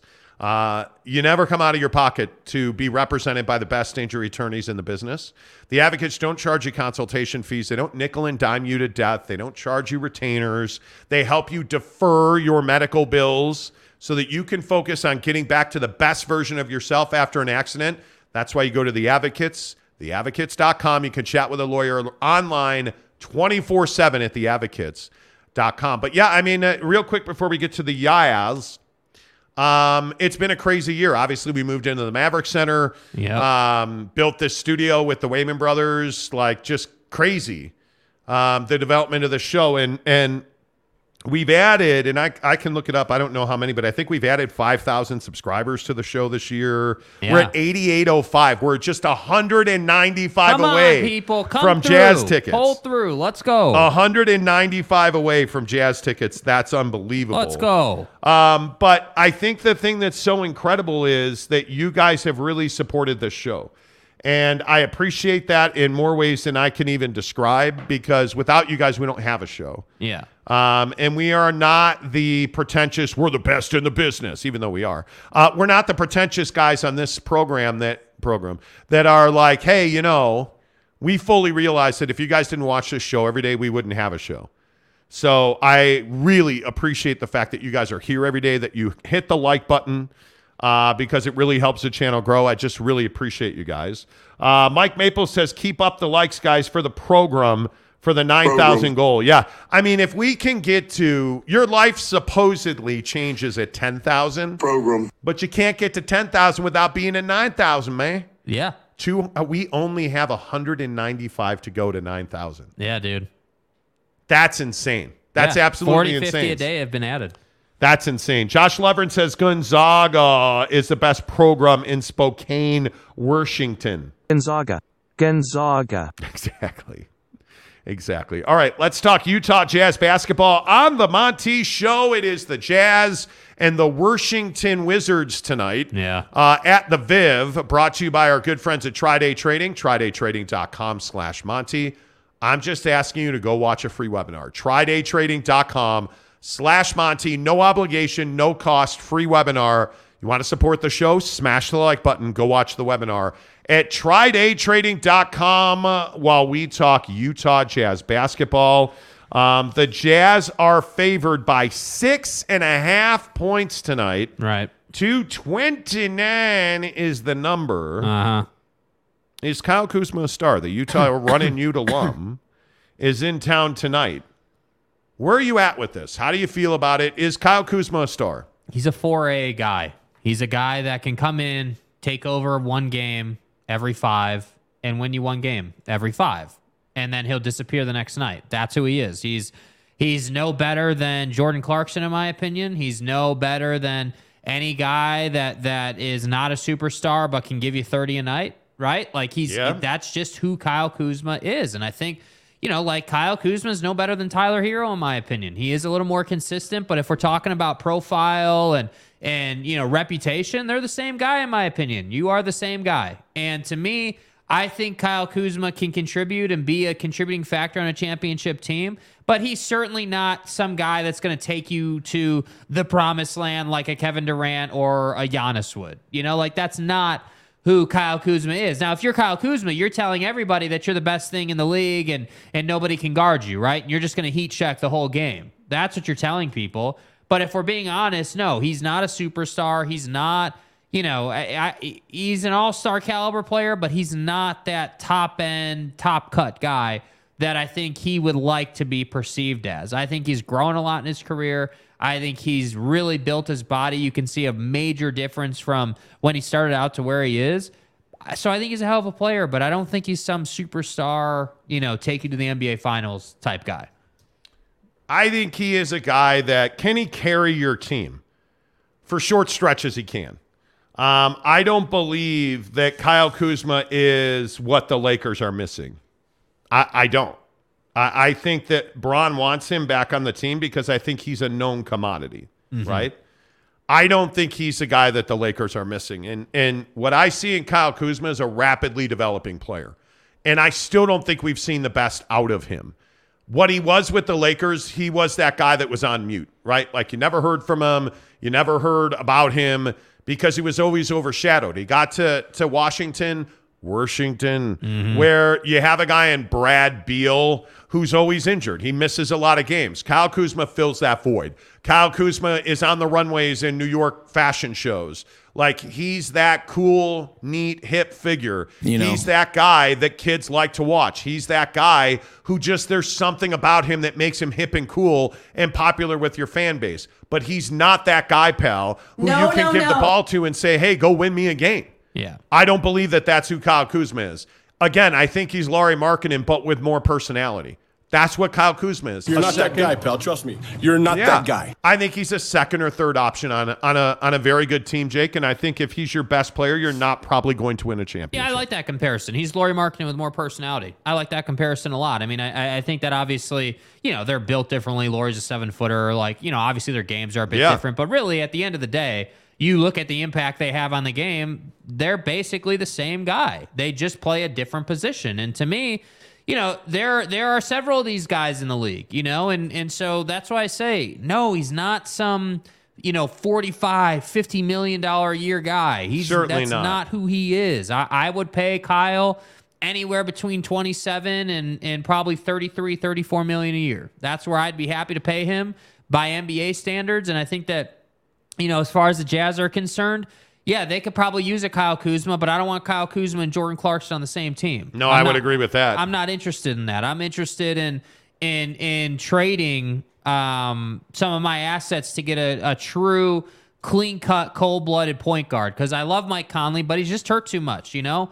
And I think this team with a point guard that could play every single night, uh, you know, could play, you know, let's call it 75 games. I think if you had a point guard who who had Mike Conley's ability but could play 75 games, this team would be way different. This team would be way more consistent. This team would perform at their best level for this squad and this roster.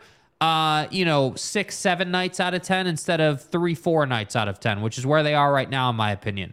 Three or four games out of ten, you're gonna get their best and they're gonna win those games, right? But then six, seven nights out of 10, you're going to get Jordan Clarkson perusing the paint, picking up his dribble, and turning it over. That's what you're going to get right now. So that's why I say I like watching Kyle Kuzma play basketball, but he's not Brad Beal. He's not Jayson Brad Tatum. Beal. He's not any of these top end guys. He's just not. Yeah, I, I would agree with that. And it, it doesn't mean that Kuz is a bad player, because certainly he's not. But we we have to at some point in this league, and I think this is a major problem with the Lakers. Like, uh, look at LeBron James. Is LeBron James still able to be the best player on a championship team? Yeah. I think it's really close. If he's the best player on a championship team, you need a dynamic number two. Kyle Kuzma is not a dynamic number two, right? I think you need a number two, and you need two, three guys that can knock down the three at a 35 to 40% clip if you're the Lakers to try and win a championship. I think that's what LeBron James is. But make no mistake about it, Kyle Kuzma can be one of the best players on a championship team. But if you're Boston, if you are, you know, like look at Golden State. Golden State's in real trouble. I don't know how to break this to you. Yeah. Golden State's in real trouble. And I know that you are unbelievably disappointed. You cried yourself to sleep last It's night. internal. Yeah, it was internal for you last night That's an issue. because they got blown out again. Yeah. And it was ugly. And Steph Curry is not what this team is missing. They're missing, you know, actual quality basketball. That's what they're missing. Steph Curry doesn't fix what happened last night. They Yeah. got blown up I'm gonna say last this night. again. They gave up 91 points in the first half to the Nets.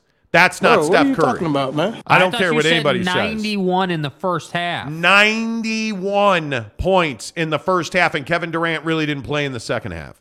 Dude. Like it is unbelievable to me. The Golden State Warriors are this bad, and it's inexplicable, really. If we're being honest, it's inexplicable that the Golden State Warriors are this bad. Uh-oh. Like I, I just don't. I don't. Yeah, I mean, I, I don't understand I it. think that you know Steve Kerr is is having to write a, a a a handbook on how to deal with. Hey, my team sucks with the press. You know, like you're you're you're hearing him say things like every team goes through this and every team hits rock bottom and every team, you know, whether it's fatigue or injury or otherwise, is going to have a tough stretch. The problem, Steve, as much as I love you, bro, the problem is is that this tough stretch has been the whole year. It's not like it's been seven games and you guys have just looked trash.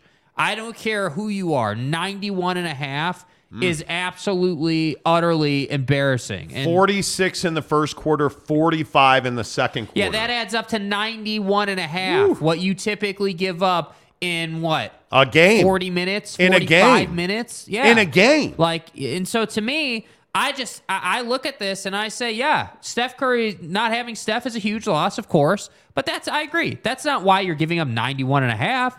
Like, you didn't play Steph or Clay last night. I understand that. Those are two decent defensive pieces. But Draymond Green scoring two points in 23 minutes? Fucking A. Jordan Poole is a superstar and he's going to be the net. No, he's not. 13 points in 26 minutes. Your best player last night was by far James Wiseman, who I actually thought probably played his best game as a pro. It's not be- not because of the statistics, but because it seemed like he finally understood how to, you know, operate at the NBA level. Yeah. This team's in real trouble now. By the way, I would remind you that Meyer and we, the beloved Brooklyn Nets, scored 143 points without Carizzle. Yeah. Kyrie did not play in that game. Yeah. And I would just point out, my friends, that they got double digits from all of their starters, and they got 16 off the pine. Uh, and and again, Edmond Sumner, good old Eddie Sumner, Yeah. Ed. is dominating. Yeah. That guy is a legit, legit contributor off the bench. Patty Mills is shooting it well. Ben Simmons is defending it well. Yeah. Let's see what they can do in the playoffs. Daddy done Don't told learn, you. Learn I your warn lesson. you. Learn your lesson. I warned you. You told us last year too. Learn your lesson. I warned- They I- can do it in the regular season. you, Let's man. see what it's like in the Look, postseason. it's not my fault that Kevin Durant wears a size 37 shoe. Um, Anyway, anyway, yeah. I love talking the NBA. Yeah, I don't know if you guys can see that, but I do. Uh, Josh Leverett says Poole for Towns. Who says no? No, I you- say no. Yeah, I don't want. I don't want ain't Karl Anthony that. Towns. Uh, the ending to the Jazz versus Warriors game perfectly describes the Warriors season so far. Oh yeah, no doubt about it. You just melted down, like you just could not execute. Teddy, that's a that's a great point. That is a great point. Brett Robbins says LeBron going to sign with Cleveland on vet minimum to win two more chips before he retires. Nah, he's not leaving LA. His kids are too entrenched in LA. Um, he loves going to his kids' games. He loves them Yes, coming to yes, his yes. games. And I think Bronny is exploding on the scene now. He has really turned into an unbelievable player. I think he wants the, his two sons to play with the Lakers. Like, I, I think that's a big deal. Yeah. Uh, let's see. George, Josh Leverett says Golden State uh, high mileage Warriors. There's no doubt about it. Yeah. It, it all it, Father Time is undefeated. But again, man. you're seeing you're seeing their draft process and their and their young guys being tested now, and I think that yeah, last night was utterly embarrassing and totally unacceptable. However, would anyone be surprised two months from now if they you know played spoiler for playoff teams? Like, Well- hey, we're not going to the playoffs, but we remember Brooklyn when you put up 91 and a half and embarrassed us, and Kyrie was in his ugly ass sweater dancing on the bench. We remember that, and we're gonna we're gonna ruin your season.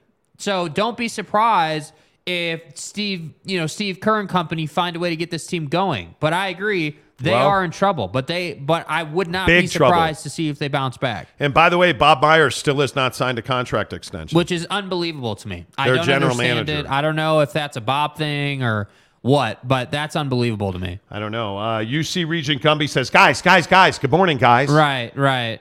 Good right. morning, Gumby. Hey, Gumby guys. have Hey, guys. ha- and I I know that you have. Hey, guys. I'm assuming you've watched the free webinar at trydaytrading.com slash Monty. Uh, you know that our NBA talk and jazz talk is always brought to you by our friends at trydaytrading.com slash Monty. Hook it up today. Make sure that you are watching that free webinar. Make sure that you are registering, watching it. It's no obligation. And I'm telling you, as I say every day, multiple times, day trading is absolutely a route to financial freedom and prosperity for you and your family. You just have to take the simple step of watching a free, no, no obligation webinar. And there are people today um, on December 22nd who are going to pocket $1,000. Are you going to make $1,000 today? I don't know. You're probably not. And if you're not, you need to get to trydaytrading.com slash Monty. Are you going to make 100 Are you going to make $500 today? Me? You're not? Well, go ahead and get to trydaytrading.com slash Monty because there are people who have gone through the Try Day trading program in mass numbers, making hundreds and thousands of dollars every single day because they went through the trydaytrading.com program. They teach you, they coach you, they mentor you, they continue that education and that mentorship throughout your trading career. And the best part is when you're ready to actually make live trades, you do that with their money, not your money. And if you make money with TryDayTrading.com's money, they split the profit with you. Hook it up today. Free, no obligation webinar. TryDayTrading.com slash Monty. Make sure you tell them you heard about it on the Monty Show. Uh, Josh Levern says, "Don't think Golden State would get up uh, for spoiler hoops." Yeah, I, I don't know what Golden State becomes. What becomes of Golden That's State? That's what they have to figure out. because I don't even at this point, I don't know that I could say they're going to be a playoff team at this point. And I think when you're a, a game and a half out of Minnesota in the West for the last playoff spot, The Rudy Goberts. who, by the way, Rudy Gobert was back with the team last night. We'll talk Uh-huh. about that in a minute. But I just don't think Draymond Green can play at a high level anymore. Watching last night, that's what stood out to me. He just looks like a dude that's out of gas. Yeah. I don't think he's ever recovered to this point from the finals last year where he just looked gassed, Yeah. where he just looked exhausted. He doesn't have the same jump in his step anymore. And he never was a great three point shooter, but he could knock a, a couple down a game. He's not even doing that anymore. He's not a great rebounder. He's still a really high level defender, but you're seeing the erosion of Draymond Green's skill set. And I, I just, when I look in the West and I see Sacramento fighting their asses off, and you look at that team and you start asking yourself, like, who are the up and coming teams in the NBA Western Conference? Yeah. Sacramento's got to be in that conversation now. There's just there's just no other way to avoid that. Um, every Laker starter is in double figures. Now they only got 22 points off their bench last night, but every starter, Lonnie Walker, again, I will just keep saying that name. Lonnie Walker's a 20 point a night guy in this league. I'm telling you right now. Yeah. But Walker, Schroeder, Pat Bev, Thomas Bryant, and LeBron James all in double figures. LeBron was unbelievable last night, and they still lost by 14 to the Sacramento Kings. Because they don't play defense. They well, they don't. Sabonis, that Sabonis trade looks like an absolute home run. You look at at Huerter last night, 26 points on three of seven from three. Like they have a complete roster. You have guys on that bench that are competing. You have guys on that bench. You get 10 points out of a, a bench contributor for Sacramento, and that's almost like 20 on any other team Right. because you have such a balanced starting five. Sacramento should scare you. If you're not following the Kings, they should scare you. You look at who else in the West, I don't think there's any doubt the Jazz are up and coming. I don't view them as some team that is just rebounding off of, you know, wrecking, wrecking their roster. Yeah. That team's up, up and coming. The Clippers are far better than 5 over 500. They're 19 and 14. When that team's healthy, that that team is the best team in the But Western again, Conference. I have to say, how long are we going to ask that question? When this team is healthy, like at some point, they got to get healthy. Well, I think you're seeing that, and having watched most of this game the other night, Paul George and Kawhi Leonard look great. I I, ju- I I don't know how else to describe it. They look like they are refreshed when they're on the floor, and I know we're managing their loads, Right. Managing their loads. but Paul George and Kawhi Leonard look really good, and I I still maintain that Reggie Jackson has a lot to offer on that Reggie. team. I think that Nic Batum is is still a very high level three point shooter in this league. I think that you, you you're getting Norman Powell contributions. I think Luke Kennard's a guy that can score 15 to 17 points in any given day, depending on what the role is that they need him to play. Like I'm telling you, that's the best team in the Western Conference when they're right. Yeah. It it it's not close. I but I also don't happen to be a Denver guy. I'm not somebody that's like, oh my God, Jokic. If Nikola Jokic doesn't play for Denver, are they a playoff team? No. They're not. No. He is the whole Which is why his. MVP case is strong because I think that he is so important. I'd agree with do. that. I'd And I- agree with and I- that. and I think that, you know, when he's dropping 40 point triple doubles, you know, a game or two out of 10, I mean, you're going to win. You're going to win those games. You just are. And I think that Jokic is somebody who is not super fun to watch, but he's extremely efficient and extremely productive, and he's a good team guy. Who do you guys think is the best team in the NBA right now? In the comments section, let's get it rolling. Who do you think is the best team in the NBA right now?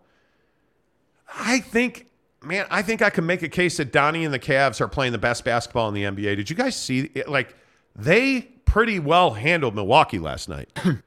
and Giannis still had 40, and Donovan Mitchell was just a more impactful player.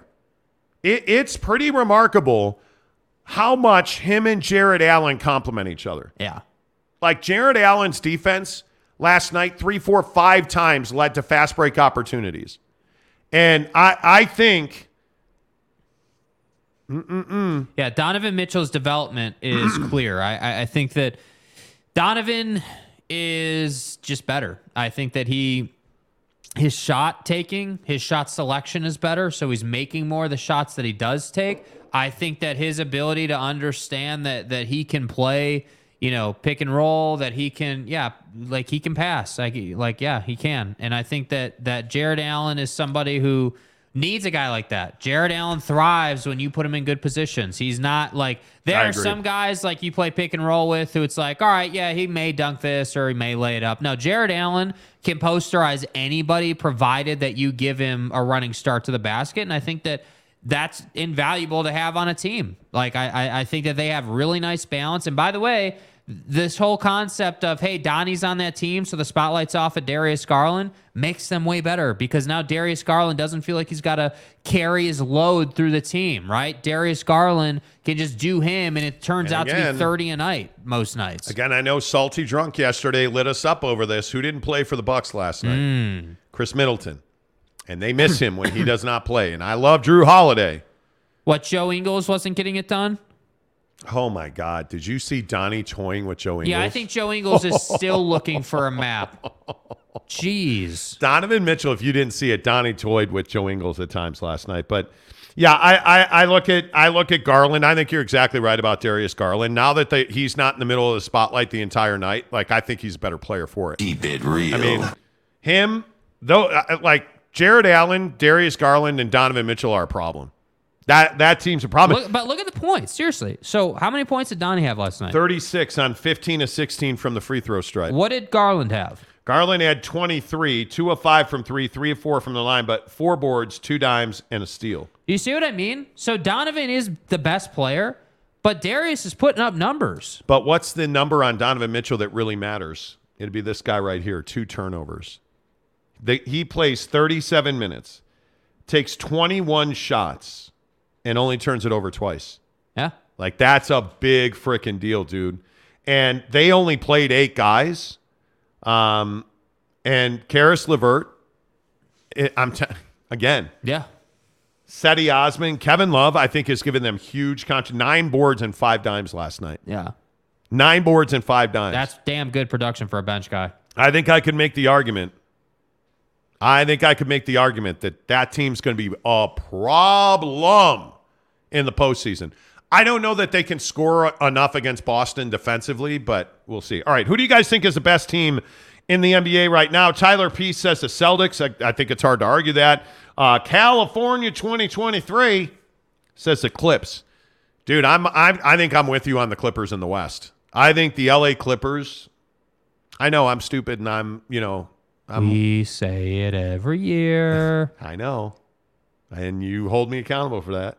Uh Cavs looking really good. Teddy says yes they are. Nets are 9 and 1 in their last 10. They're hot. They're playing good basketball. Yep. That Kevin Durant is just bawling his ass off. Yeah. Like that I he doesn't look like a guy that should be a good basketball player, but that he's just stupid good. Yeah. I I, I don't yeah, I love watching him play. I love it. Uh, San Diego State, what's up? His San Diego State's kid is going to Cal to play football. You know? Why? Um, no, I'm kidding. I'm totally kidding. Uh, California 2023 says I agree. He is uh, he is an all around player. Who are you talking about? Uh, Tyler P says once Middleton is healthy, Bucks are the best team. But I don't know that he he's starting to strike me. Khris Middleton with a K is starting to strike me as a guy that's not going to be healthy again. that's HIPAA? because multiple NBA final or runs, one finals appearance into the Olympic tournament, dude. Yeah. Lot of basketball. A lot of basketball. California says Garland for MVP. Eh, come Eh, on. take it easy. Come on. Take it Uh, easy. K. Nuren says Don takes Cleveland to the playoffs in a championship. I think there's a real good chance they're they're competing in the, the Eastern Conference Finals this year or next year. We'll see. I mean, Donnie Yeah. never stays healthy. That's for sure.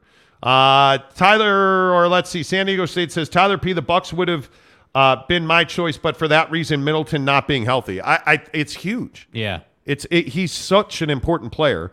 Uh, California says Clips. Neville ninety three says the Denver Nuggets look scary. I don't know why I'm saying that, but they look good, and Cleveland looks good too. I don't. There's always something missing with with Michael Malone and Right. the and the the Denver Nuggets. want there's better there's just something there that's missing. And I don't know what that is. Yeah. Because they're a better team this year than they were last year, but I still don't think they're a playoff team without without Dad Bod. I really don't. Yeah, they they need him for sure. Yeah, Jokic is the whole thing there. Uh, UC uh, Region Cumby says go Bears. Barfing Chicken says don't know anything about basketball. Still, the Dolphins win the finals in three. Well, you know, listen. Dilly dilly. Fast break. Tua Tungava, your daddy Yeah, is that's a good take. That's a good take. you know, uh, Middleton and Draymond are on the same path in their NBA career now. Well, I, I just think they've both played so much basketball. Yeah. Father Time's undefeated. Jeremy Bolton, the mayor of Monty Town. Well, well, well. Well, hey, how about those Bulls last night? Man, speaking of Jeremy Bolton, did you see Caruso's concussion? Oof. Yeah, Caruso's in concussion protocol. And they the Bu- See, I've avoided talking about the Bulls. Um I've avoided it. Um because they're pissing me off. You know, Like that team th- the final 2 minutes of the game. and actually I think in the in the final 35 seconds of the game, the Atlanta Hawks ran the exact same play twice, and Nikola Vucevic did the exact same thing twice, which was chose not to defend the rim. And they got a layup and a, an alley oop dunk. yeah. The Bulls are so bad defensively if Caruso's not in the lineup.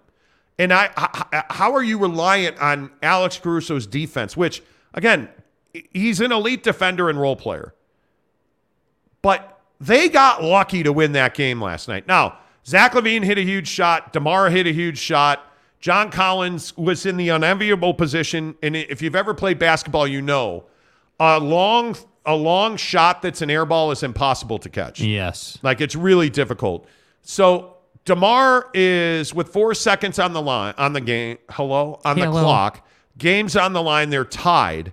DeMar DeRozan in the corner like tries this fadeaway three that's an air ball. No, it wasn't. And it hit John Collins in the chest right off them man titties. Um, and it I, went. I'm so, hold on. Wait. Y- I thought you just said right off them man titties, yeah, what? bro. It did. The It- nomenclature is his chest. Oh, okay, my bad. It hit him right in those man titties, and it bounced right to Ayo Dosunmu, who laid it up and in, and the Bulls won the game. but please, please, and Dabo, if you're listening, please reach out to your close friend Jesus Christ, Right, right.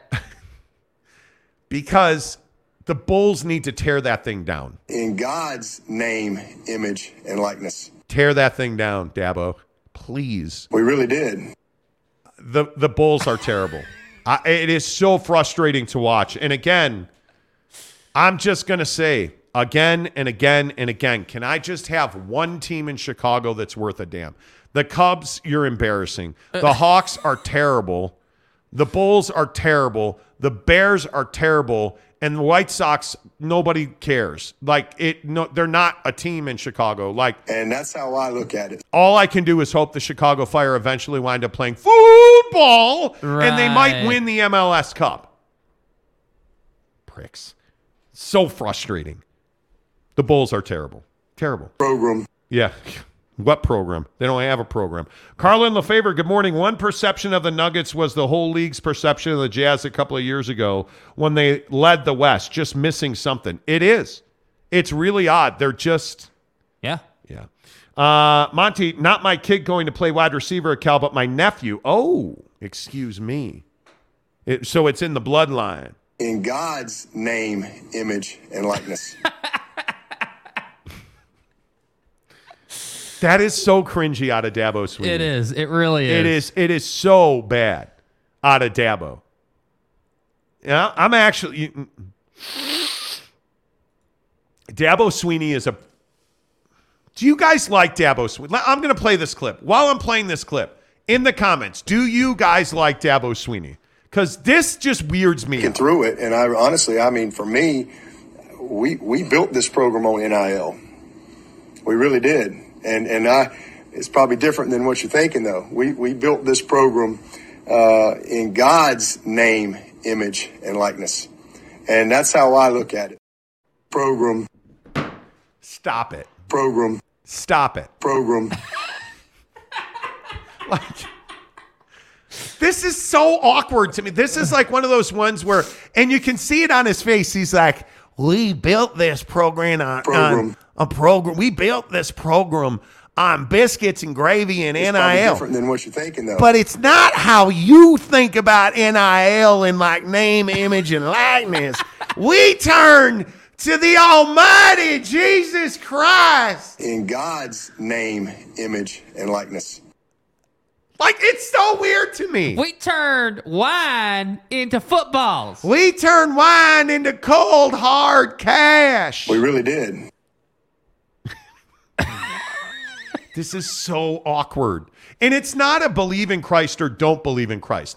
And I totally get it. Athlete guy stands up there after he wins a championship. Praise up, bless up. Totally get it. Bless up. Totally get it. But football coach saying that he built the NIL program in the program out Program. of Jesus Christ. In God's name, image, and likeness. No, you didn't. No, I've read the Bible twice. God bless. Okay, well, once, but the other time it was read to me.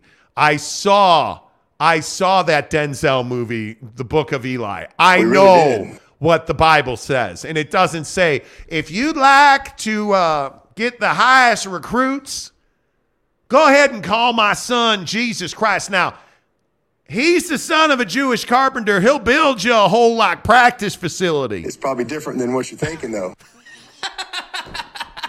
This is so awkward. Dude, it's so awkward. And then Arlington Bears rolls down here. Wow, the Chicago Sky won it. Is We that really the did. is that the NWSL team? Then is I don't know who the it's the WNBA team. But that's not the point. Right. That's not the point. I don't know. I, I, I don't know. This is just me, man. I, I have no idea. Josh Lovert says Monty has his own Urban Dictionary vernacular when it comes to sports double meanings. Yeah. It does. And I don't even listen. I don't pretend to to have the proper nomenclature. What I what I do know is is that I am cringed out. I'm weirded out by Dabo Swinney. Program. I am weirded out. Uh, breaking news out of the National Football Oh, League. Jalen Hurts is out. Is Uh, that what it is? One of my guys uh, at uh, ESPN texts me to say, uh, Monty, uh, it's official. YouTube TV and the NFL Sunday ticket are done. Let's go. Wow. Let's go. How about that? That's what I'm talking about, How dude. about that? In God's name, image, and likeness.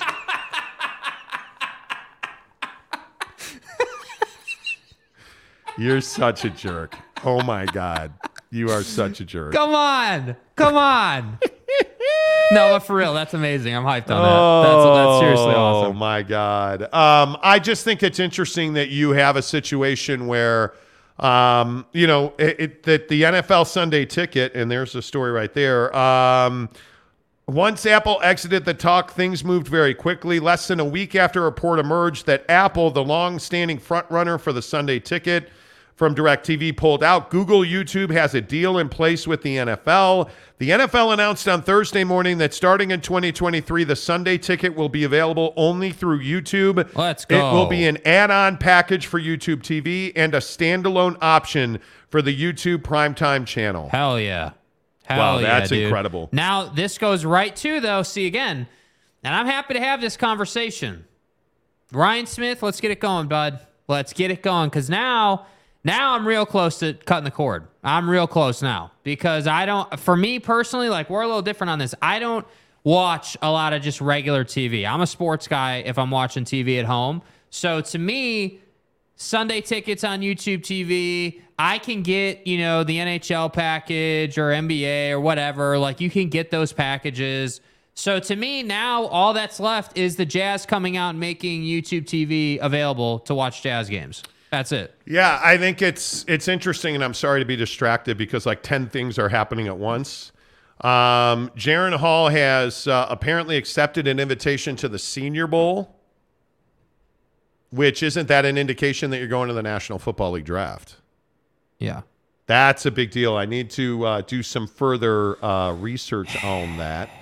Um, but you know, it is um, it's interesting to see exactly uh, what this means to BYU, and if this is indeed the indicator um, that Kedon Slovis is coming to uh, to BYU. Right. And is Kedon Slovis a guy that you feel like can be your next starting quarterback? Uh, yeah, boy, there it is, right there, officially from the. Um, and let me see if I can get a screen grab on that for you. Officially from the Senior Bowl account, uh, Jaren Hall has accepted an invite to the Reese's Senior Bowl. Uh, so this is a this is a big to do now. Um, Yeah, I don't wh- like how, do you react to this? I, I I have to be honest. I don't love how Jaren's handled this. If I'm being totally honest, like I think that he's waited too long. Like I think that he'll get drafted, in my opinion. But I I think that it would have been better to just be like, yeah, I'm I'm foregoing the the bowl game because I'm going to the league. Yeah, I don't love this idea that that he he waited this long. Um, I mean, I'm guessing that he must have. Uh, I'm I'm pu- this is pure speculation, but I am guessing that Jaren Hall must have gotten a grade back that he liked uh, in the NFL draft uh, process. Yeah, he Um, must have. He must have, and I, and I think that, you know, yeah. As far as Kedon Slovis is concerned, Kedon Slovis doesn't excite me even a little bit. I think he's a game manager. He's not dynamic. You know, it just is what it is. Like, I mean, how do you if if you're BYU, how do you um, how do you react to this? Uh, I, I mean, I feel like I feel like this is there's no way back from this now. yeah, Um, I he mean, didn't, and this explains why he didn't play in the New Mexico Bowl. Um, I, this also tells me that by this invitation that you're looking at on the screen, um, that he is, it's up in the air, and he probably got a mid-round grade because the only reason that a, a high-level quarterback goes to the Senior Bowl, and we'll see if he plays in the game. The only reason you go to the Senior Bowl is to get exposure to scouts and NFL executives. right. That's why you go to the Senior Bowl. Yeah, And I'm curious to see exactly how all this plays out now because Jaren Hall is a hugely important figure in the grand scheme of things because Jacob Conover transferred. Um, and that should have been your QB in waiting. And I just don't think you have a, a quarterback in the program who can fill his shoes. Yeah, And I don't think that you added one on uh, in the early signing period. And I think this is a huge moment in time um, for the for the Utah or excuse me for BYU football. yeah. I just think there's a lot of instability heading into the Big Twelve. That's what I think. I think that you've brought in new coaches. You're you're starting quarterbacks going to the league. Like you're having to go out and recruit a quarterback. Like I, so, I'm telling you guys, the bench is not like the the the goal is ten wins, but the expectation is four. I'm telling you, four wins should be your expectation, and I'm not. Not even trying to hate. I'm not trying to be salty or nothing. I'm telling you, a realistic expectation should be four.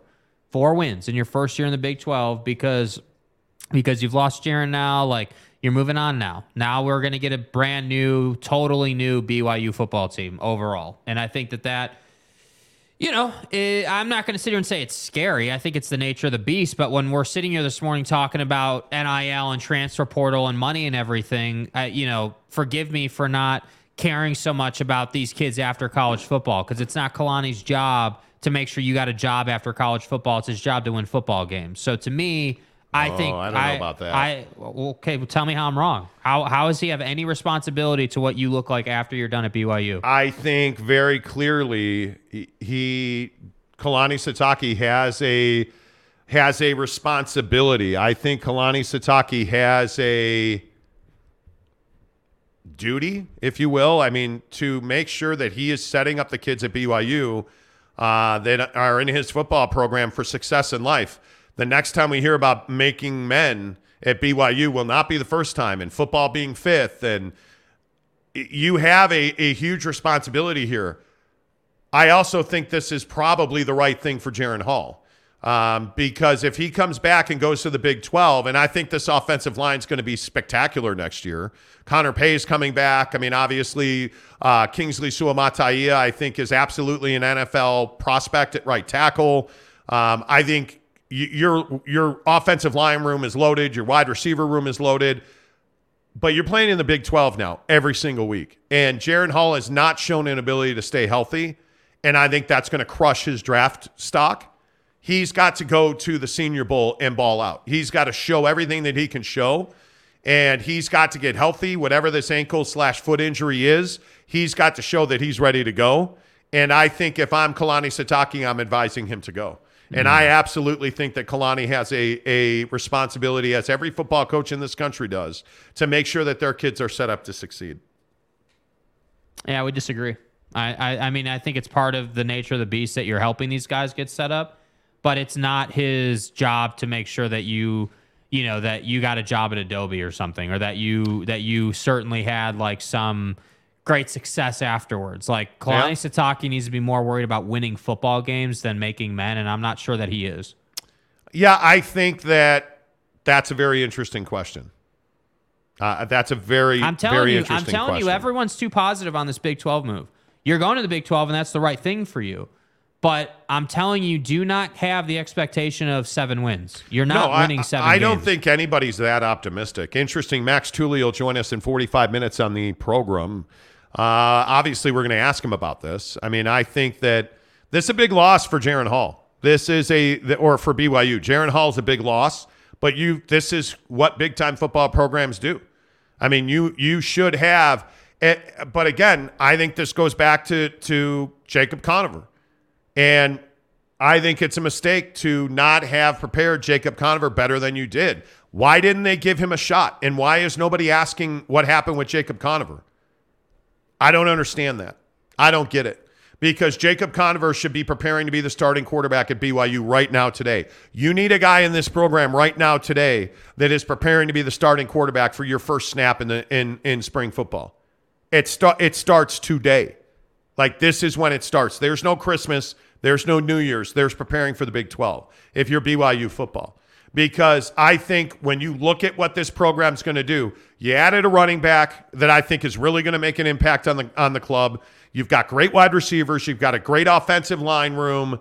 There's no more excuses at quarterback in, in, in, at BYU. It's unacceptable for quarterback you not to have a quarterback today. Yeah. And if Jaren Hall was coming back, I'd have said, "Well, you know what? Yep, there you go. Jaren's coming back. Okay, that's going to be a band-aid to the to the foot to the football program. But now Jaren's gone, and that means you've known Jaren's been gone for probably at least a week.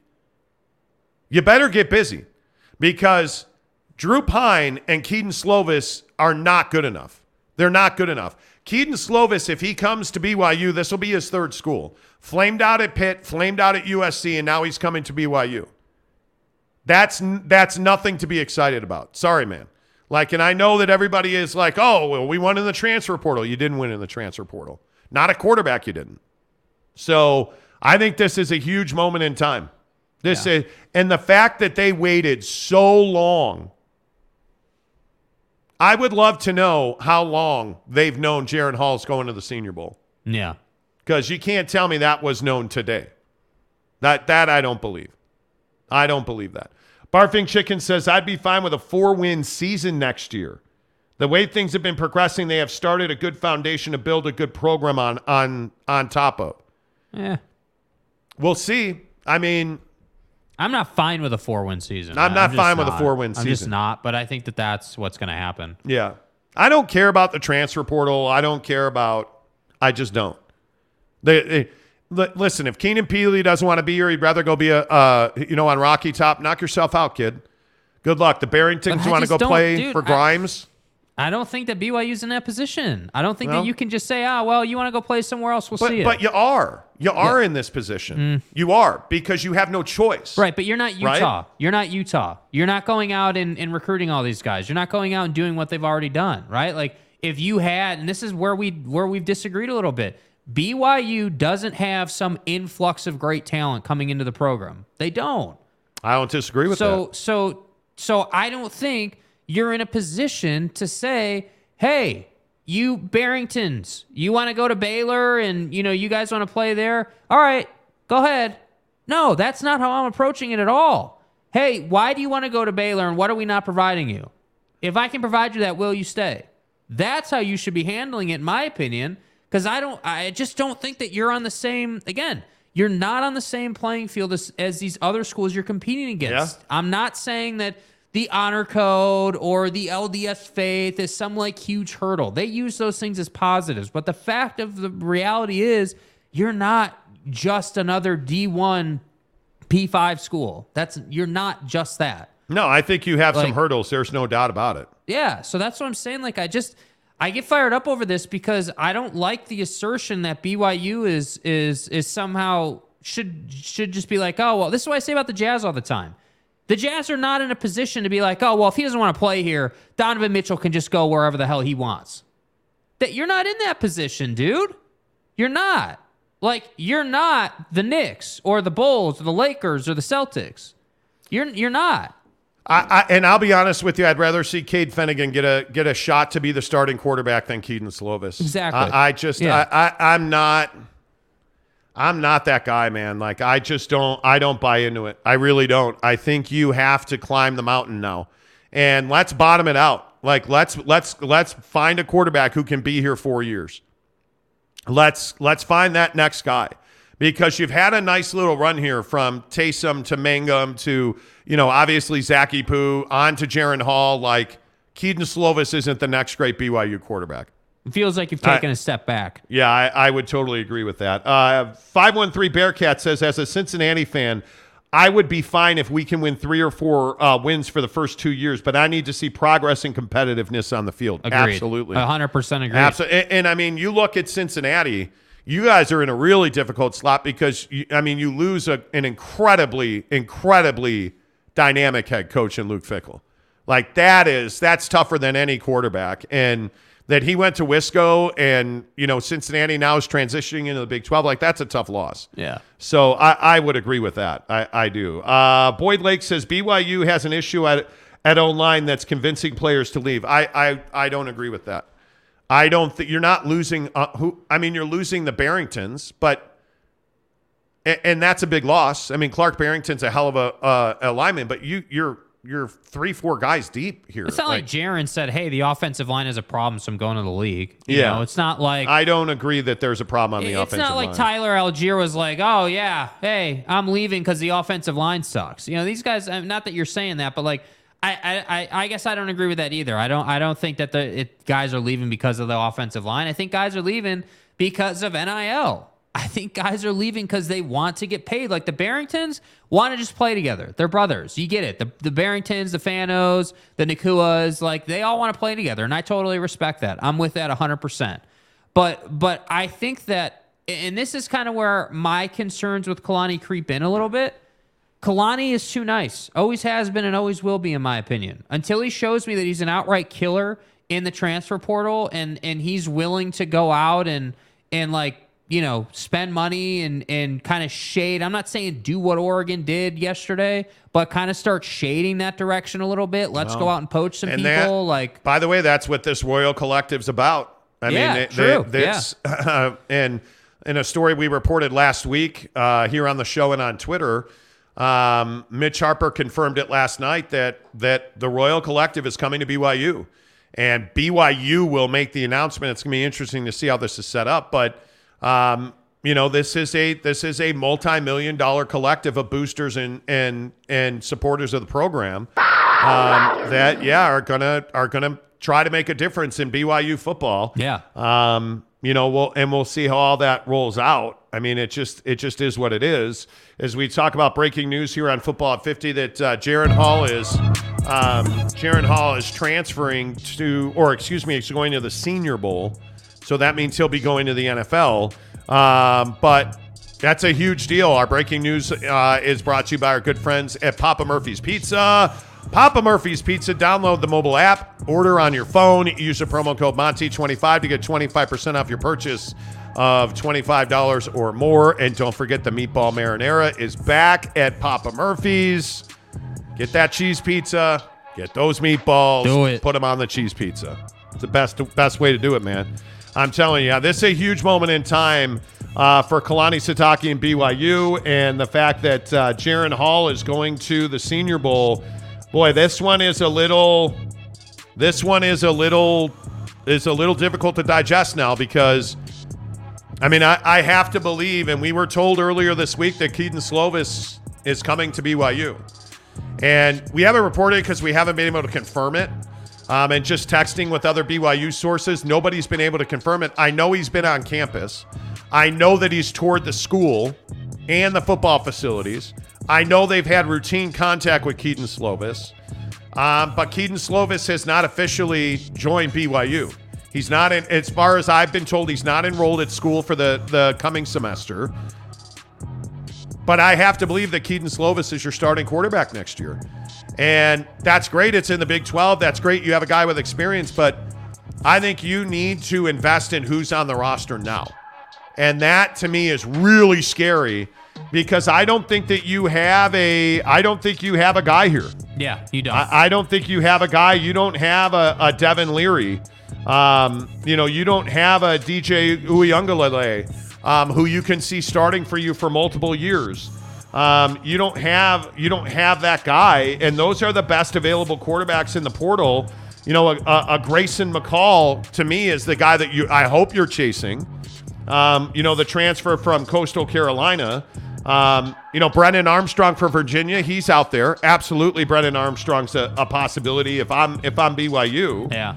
Um, but other than that, you know, like I, I just don't see that Hudson Card is leaving Texas to come to BYU. I, I, I don't see that. I don't. The, the biggest issue now is that like a guy like Spencer Sanders, who is I think the best quarterback in the portal in my opinion, is he really going to leave Stillwater for Provo? I, I I would love to see Spencer Sanders be the one year. If we're doing a one year stop back quarterback, stop gap quarterback at BYU, I want it to be Spencer Sanders. I don't want it to be Kedon Slovis with, with all due respect. Right. Give me Grayson McCall or give me Spencer Sanders. I don't want Kedon Slovis. I know that guy. I've seen that movie already. And I know that Kedon Slovis is an average quarterback. You need, when you're going into the Big 12, you need a prolific passer. You need somebody that can step in, be graceful under pressure, and run or deliver the football. Yeah. And to me, that's Spencer Sanders. That's Grayson McCall. That is not Kedon Slovis. Yeah. He's had multiple opportunities to do that, and he's not been able to come through and get that job done. Um, so for me, I just I, I I don't know. The next week is going to be critically important to BYU. Because the next quarterback has to be in here learning the system, Yes. building chemistry and camaraderie. Um, I mean, that's a that's a huge deal. Ha- It's a huge deal. Yeah. And Yeah. it is. It's just to me. It's this is a this is a crazy time.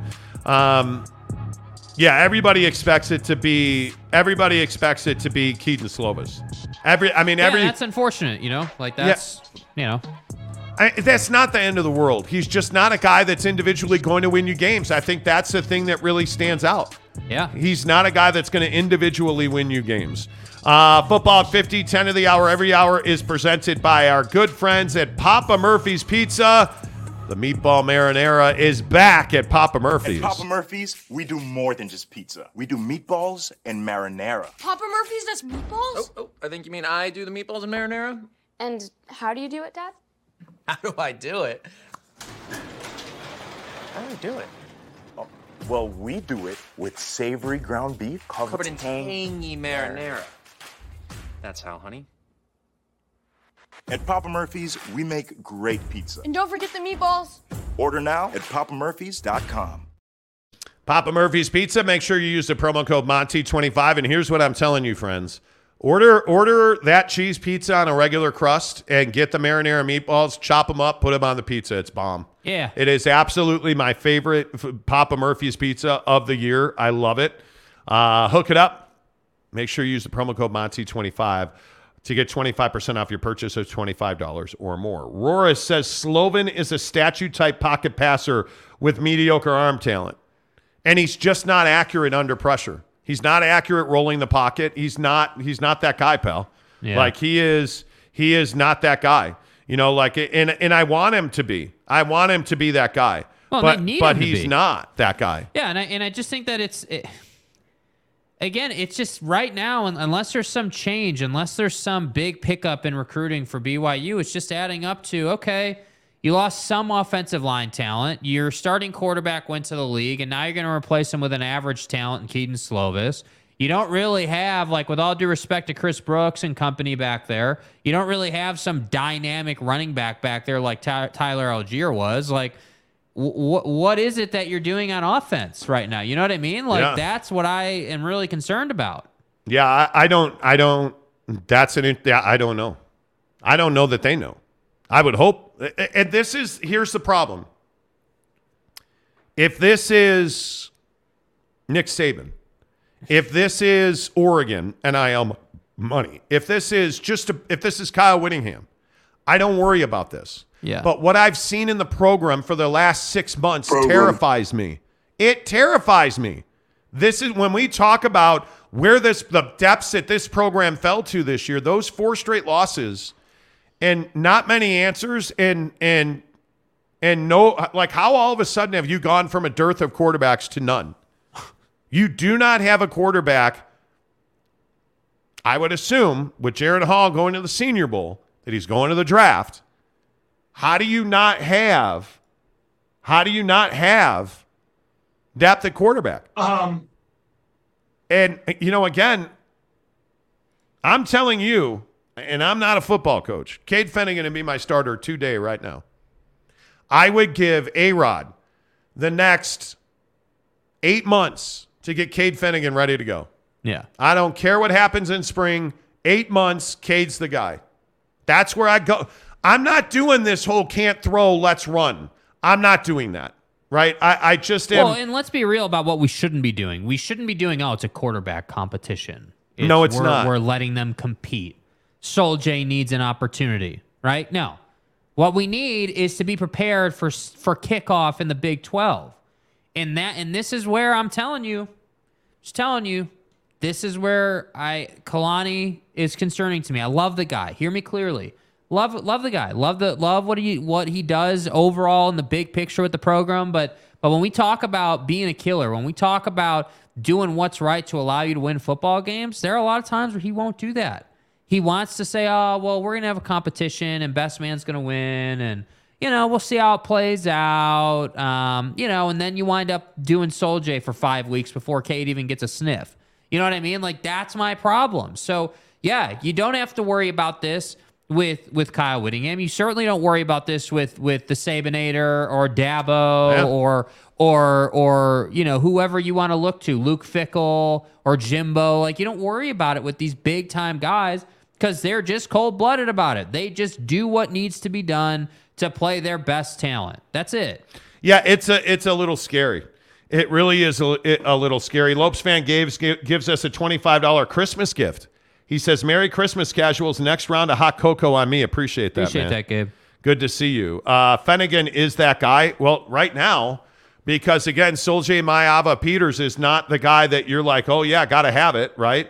Um, I mean, Jacob Conover's gone.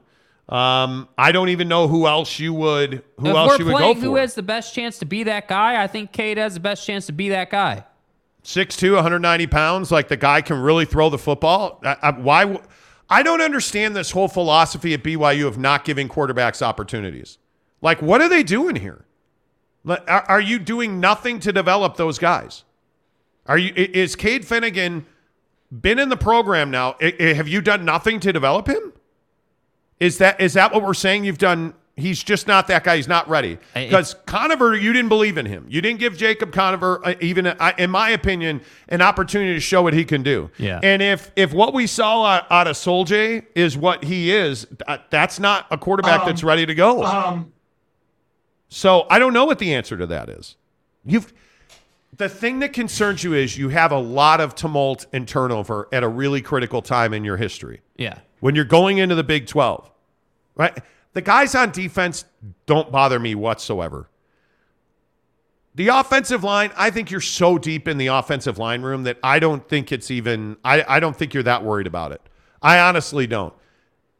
You got to get better at running back, and you've got to go and get two quarterbacks that can be your starting quarterbacks.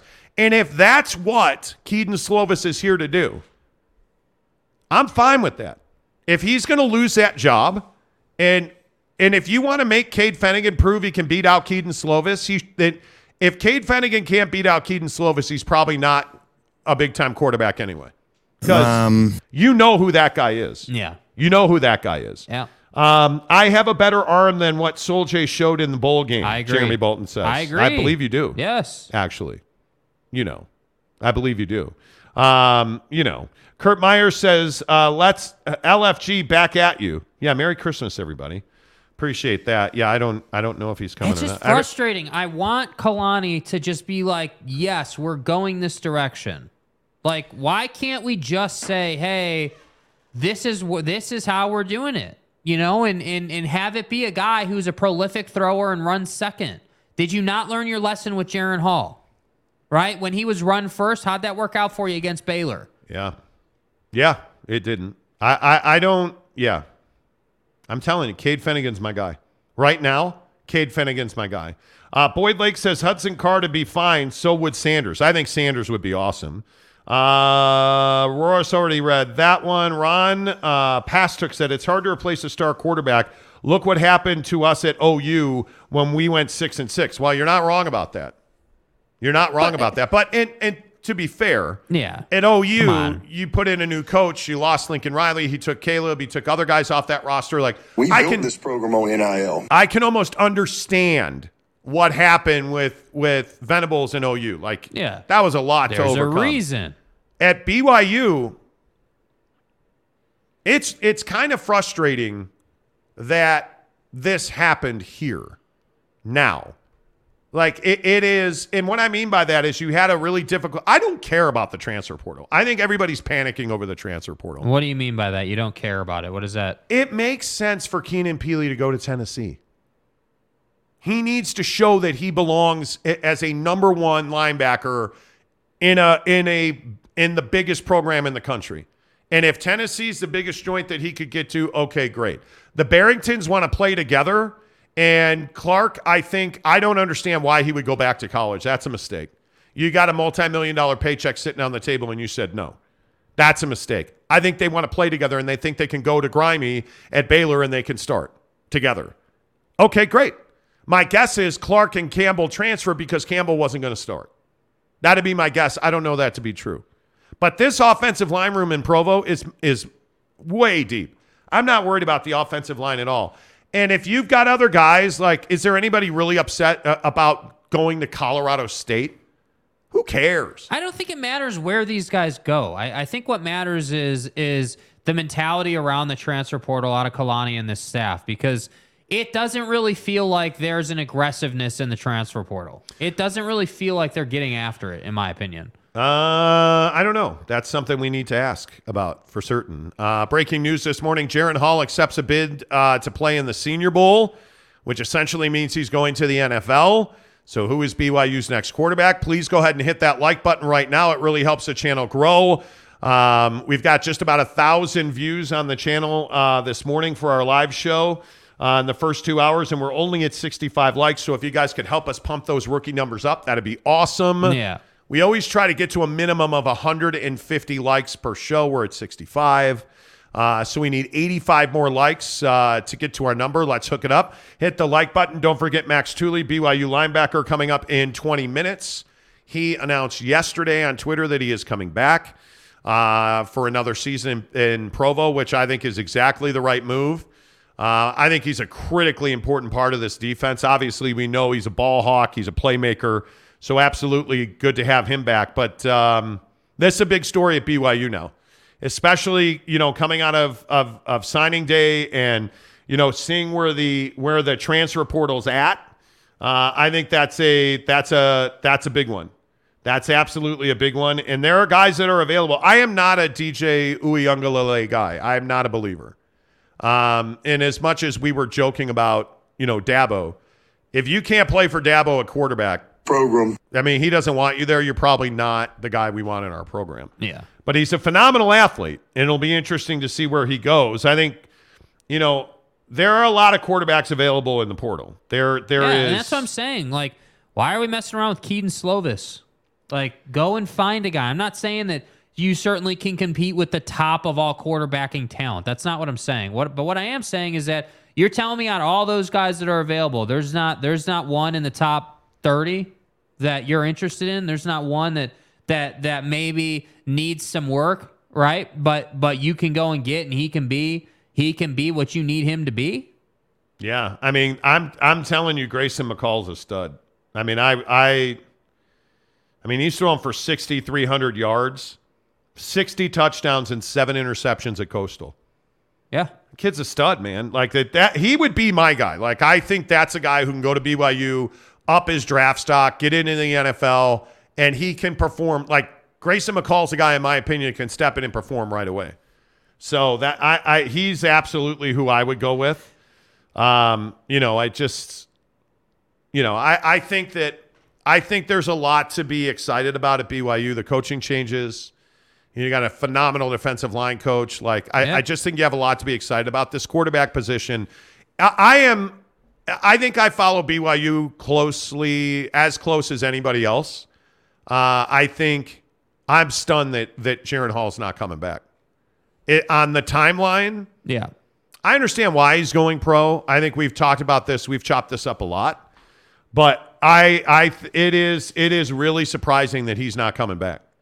It is. I mean, it is. It is one of those things where you hear about it, and you're like, dude, like that's a big freaking deal. He's not coming. What were back. you waiting for, bud? That's what were a big deal. What were you? Why were you sitting on your hands waiting? What was the? I mean, what was the strategy there? That's what I don't get.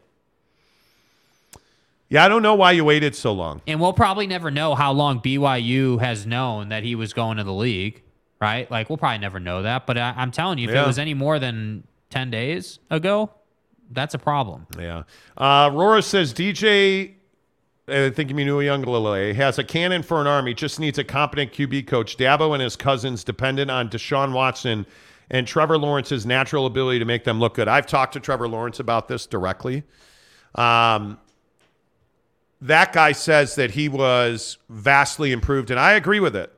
I agree. I covered him very closely at ESPN during his time the last two years at, at Clemson and he developed significantly. And I think what you're seeing now is that development's taken another step under Doug Pederson at Jacksonville. Yeah. I think that DJ Uiagalelei has never been able to mentally pick up the game. And I mean, I know people love the athletic ability and the physical attributes, but I think DJ's a guy that's got to figure out how to mentally pick up the game of football. Um, and there's a lot of quarterbacks that struggle with that. And when you get the run that he got immediately and the hype that he had, and you struggle mightily, he's not an accurate passer. He doesn't understand what the defense is trying to do to him. That's why I think he's still in the portal. Because, by the way, it was also a very ugly divorce. It was also a very ugly, uh, ugly divorce. Yeah, it was. So, you know, I, I think it'll be interesting to see exactly how where DJ ends up. But again, I'm telling you, the best quarterbacks in the portal, in my opinion.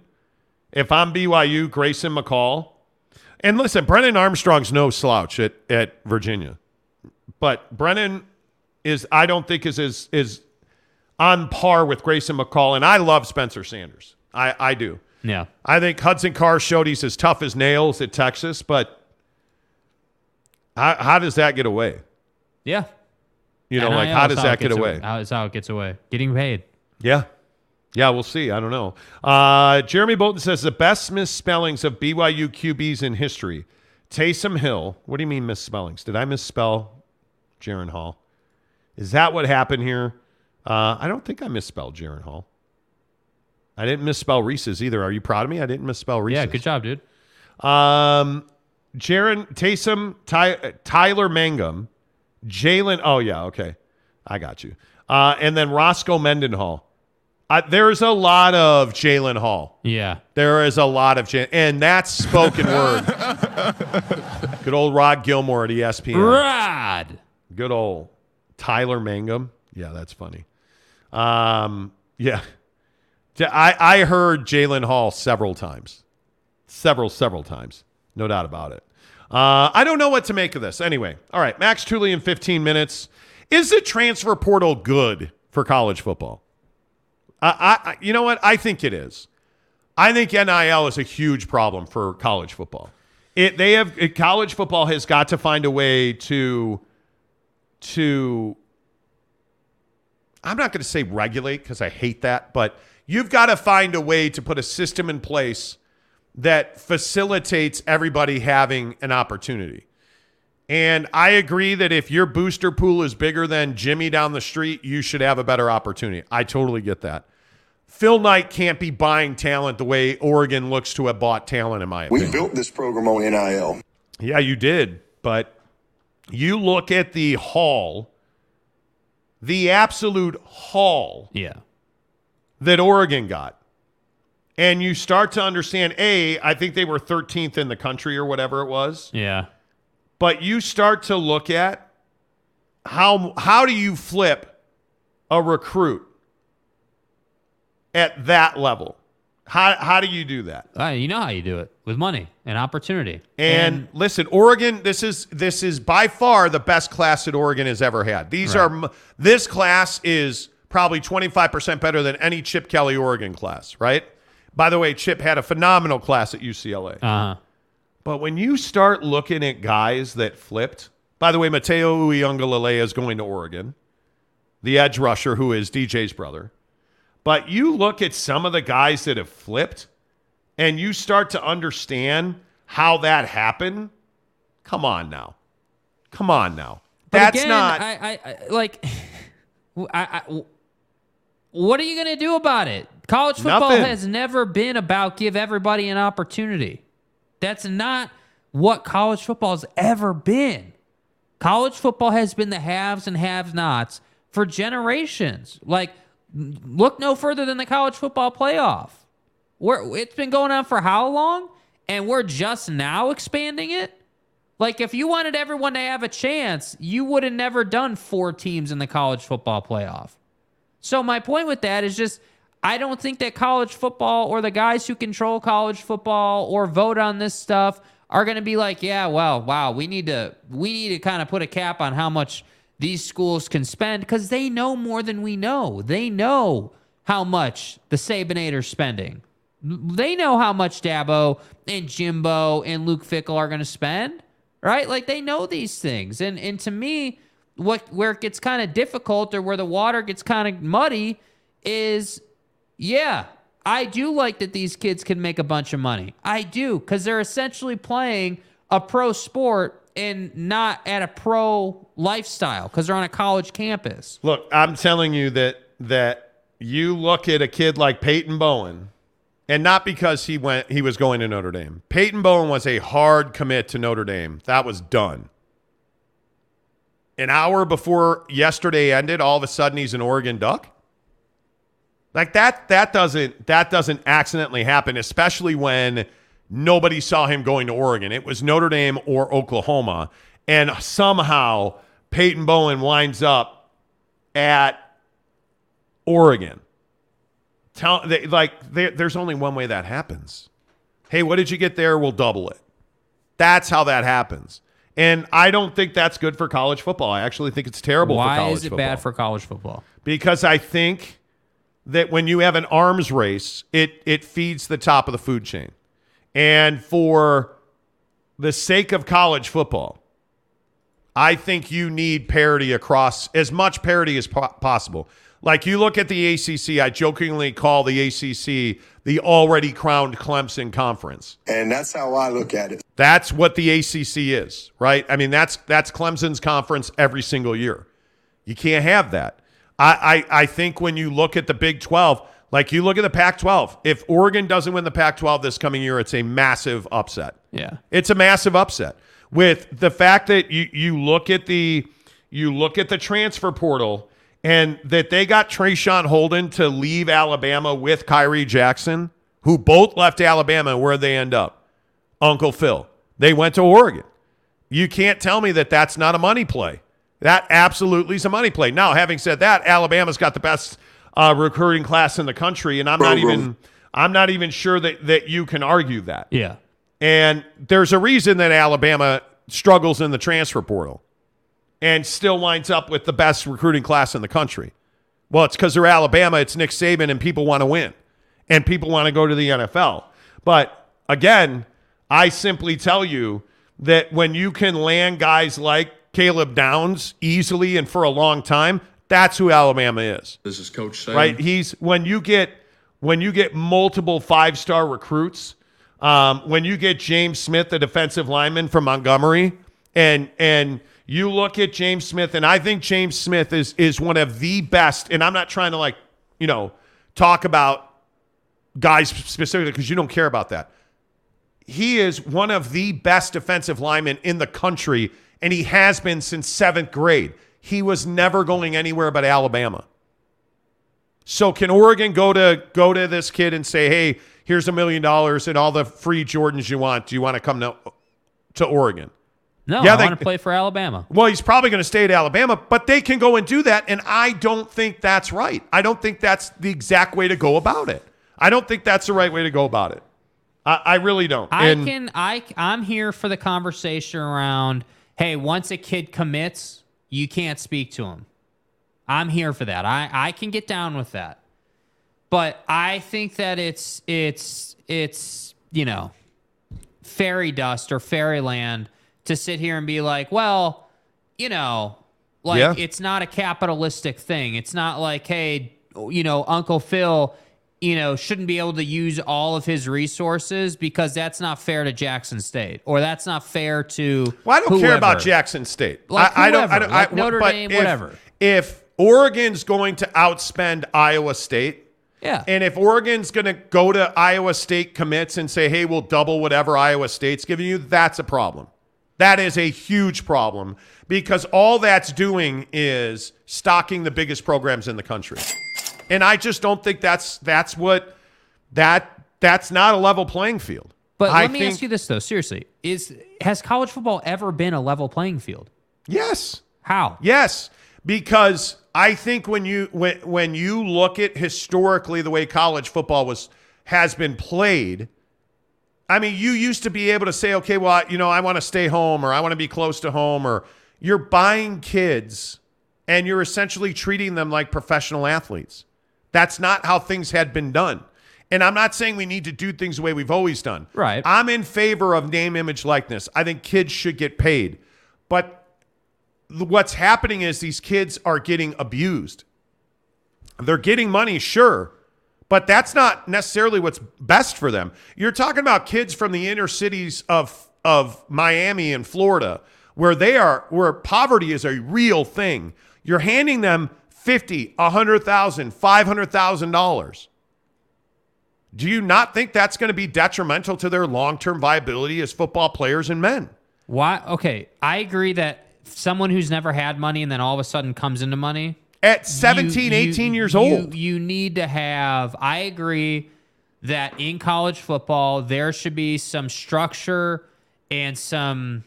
You know, I, I don't know if the word is regulation, but just like rules or structure or regulation around, hey, where that money sits and where it goes until you're done with college, right? Or like, yeah.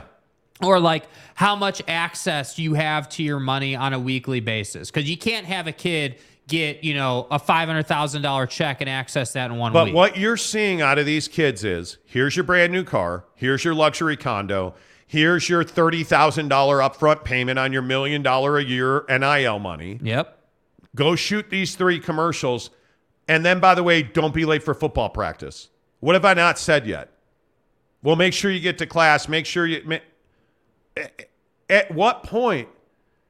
And I, I, I know we talk about education on this show a lot. By the way, Max Tooley's scheduled to join us in five minutes here on the program. Yeah. I, I, but at what point do we say to a kid from Lakeland, Florida, or from Miami, Florida, who is in a single parent home, and and uh, you know, frankly, what we're seeing is a lot of kids that can't afford to feed themselves most days yeah right? You those are real situations. At what point do we say that to that kid, "Hey, it's cool you're going to make a million dollars a year." But you got to get a degree. You got to set yourself up for the future. You got to learn things that you haven't had access to. You have access to an education that you likely in a lot of cities in this country have never had access to. And I know that this is me being virtuous, and I totally understand that. At what point does the long term viability as that kid as a human being matter? We're throwing millions of dollars, and it's literally millions of dollars at kids. Yeah. We're throwing millions of dollars at kids. What was the Dalton Kincaid story? Alabama allegedly, supposedly offered him $5 million to come play at Alabama. This kid is not even in the portal. He's just a kid that's a phenomenal tight end for Utah. You, you threw $5 million at him. Yeah. Is that the way that we should be going about this? That's not that's not right. That's not good. That's not good for the kid and that's not good for college football. I'm telling you now. Because Yeah. and you look at the TV money that's coming in. College football is turning into the Big 10 and the SEC. That's what college football is turning into because I got news for you. Yeah. You want to you want to look at, at recruiting classes? You want to look at who who made headway? And you want to talk about, "Oh, well, look at this school and that school?" The big boys won yesterday. Alabama, Georgia, Texas, Miami, and Ohio State were the top 5. LSU 6, Oregon 7, Notre Dame, Tennessee round out the top 10. Yeah. That's that. And by the way, SC is 15th, right? Michigan is 17th. Utah's 22nd. Like, yeah, The big boys are winning. The blue bloods are winning because they have more money. Yes. They have more resources. They have more alumni. Yeah. They're bigger universities. Yeah, I mean, I, I think that I don't know. I guess I'm just a little bit different on it. I think that that I agree 100%. The education that the kid gets matters. But how many times out of professional athletes, like Larry Fitzgerald, just as an example that I can think of, you know, Uh, you know, three years ago or five years ago, I think it was, he announced that he had finished his degree and his education. And, you know, how many times do we hear guys do that nowadays? Hey, I'm gonna, I, I need to prioritize winning football games. But then, you know, after I'm after I'm done with football, I'm going to get my my education in the offseason at the pro level. So I kind of go back and forth on this. I don't necessarily disagree with what you're saying, but if I'm from the inner cities and I'm struggling to feed myself, I'm taking the bag. I'm taking it. And and and hopefully, you know, kids have some, you know, some sense of, "Hey, I don't want to mess this up. I need to get someone to help me with my money a little bit here." You know? Hopefully kids have that sense, but I still think that's virtuistic, right? Like the reality is kids going to be like, "Hey, I just got paid. Let me go and get that Lambo." You Yeah. know, like that's what that's what kids are going to do. Let me go So- get the ice on the gold. Let me Yeah, go put some diamonds you know? on gold chains. Let me go get some, So- you know, two carat diamond studs for my ears. Like that's what I'm worried worried about. So I think if you were to bring in some regulation on, hey, this is how much access you have to the money while you're enrolled at a at a university or while you're playing college football, I I would be down for that. But I just I can't get on board with the hey, everyone's got to have a fair chance. That's not how the world works. That's not how college football works. And I'm not saying everybody should have a fair chance. There's a reason that that there that we have FBS, FCS, you know, historically black colleges like Right. there's all of those groupings, right? But when we're talking about universities throwing $5 million at a kid that has no desire to transfer, and he's playing a high level at Utah, and again, if you don't know the story, there's there's a rumor out there that a school offered Dalton Kincaid $5 million to transfer. Yeah. Five I, million I'm with you. dollars. I'm with you. You shouldn't be able to to call, you know, Down Holker, let's say, and be like, "Hey, dude, uh, we'd like you to come here or there." You shouldn't be able to call Dalton Kincaid or or Cam Rising when they're in their program ready to go, and you know, you shouldn't be able to do that. I agree with that. All right. Without further ado, uh, let's talk some BYU football um, with a guy who's actually staying at BYU. Um, oh, is he frozen? Ah, he's frozen. We'll get Max back on. Max hopped on, but now Max is frozen. So we'll uh, we'll try that again. Yeah, we'll try that again. There he is. Is there? Sorry. Is that there's Maximus? There's my guy. What's up, dude? Good to see you, man. good to um, you, let's talk. Uh, let's talk a little breaking news. Give me your thoughts on Jaren Hall going to the Senior Bowl. Did you hear about that today? Yeah, I actually just saw a tweet about it. So I mean, I'm proud for the guy. You know, we lived together. I don't know if I've told you before. We lived together for two years. Beginning of our experience here at BYU, we shared a room, so we go we go back. Yeah, me and Jaren go back. So I'm I'm always happy to see my my good friends uh, succeed, and I want the best for him. So. It, you know, like eh, one of the interesting things, and we're we're we're sitting here talking about this now, Max, is that the transfer portal and NIL, especially on uh, you know early signing day yesterday, and did you ever look at the transfer portal? Have you been committed? Because you're coming back in an era where a lot of kids don't come back. They either get in the transfer portal, they go to the NFL, they go to Timbuktu, whatever, right? They take paydays. A, did you ever look at the transfer portal? And are you a transfer portal guy? Do you like it? Do you believe in it? Um, you know, I have I have friends that that have had success in the transfer portal, and you know, I I uh I think the transfer portal could work for for anybody um, if if you're in the right situation, and you know, especially in this time of NIL and whatnot, people are transferring like like one like whatever, and uh, you know, it's obviously tempting. I think anybody would be tempted um, if you could make some money, but when it comes down to it. Um, you know, I just I feel like I've always I've always needed to be at BYU. You know, it's been my dream, and uh, I feel like the stars should align this year, and we should ha- we should have a killer year this year. So I'm excited. Did you ever consider it? Did you ever look at the portal? I mean, how would you not? But did you ever consider it? I mean, there, there was a time where, yeah, I was I was graduating. You know, things were gonna work out. Where if that was an option, um, I mean, I would have to look into that for sure. But, um, you know, ultimately, Kalani's believed in me, and I've had a good relationship with Kalani. Um, and I've I've seen his his dedication to me as a player this last year develop. So, uh, I mean, I just I feel like there's nothing wrong with coming back and giving another year here, and uh, you Yeah. know, there's a lot a lot to look forward here. How are you physically? I know obviously we, we you missed some time at the end of the year. How are you feeling physically right now? Yeah, I'm I'm in a little sling. Oh, sorry, it's inverted, but Hey, there you go. A little sling, so I'm learning to work uh, one-handed for the next couple weeks. Um, but yeah, I'm two two weeks out of surgery right now on my labrum, um, so not really in playing shape. But we'll be Yeah. back. We'll be back for next year. We'll be back in a couple months. So be able to Funny thing is, my wife my wife broke her shoulder snowboarding two weeks ago, so she's rocking Really? that that same that same sling, bro. I've I've learned more about combing long hair in the last two weeks than I I knew in my life or I've ever cared to know in my life. So exactly. I'm I'm learning to work one-handed, shower and stuff. So it's it's a process, but Yes, in, indeed it is. Max. Tooley's our guest here on the Monty Show. Um, hey, you know the the obviously you guys went through a lot this year, injuries and uh, and otherwise. How the thing that I never got my hands around is why you guys couldn't stop the run. And it seems like obviously you were a guy that was around the football. We last time we had you on the show, we talked about the expectations of pick six, multiple pick sixes every quarter from you, not just in a game. Like you were, you had a, a really good year. I thought in pass coverage the unit was really good, but why were you guys not able to stop the run? I mean, I think it's a little bit of everything, you know, a little bit some games we were missing guys on the D line and that, you know, that that played a big part and other times we're just not as quite uh, assignment sound, you know, we weren't we weren't wrapping up games like Oregon I come to my head where there was just so many missed tackles. Like granted we are playing against great athletes and the guys that play for Oregon, but you know, games like that defensively where we just kind of got embarrassed um, Yeah. from the fundamentals. Same with Liberty.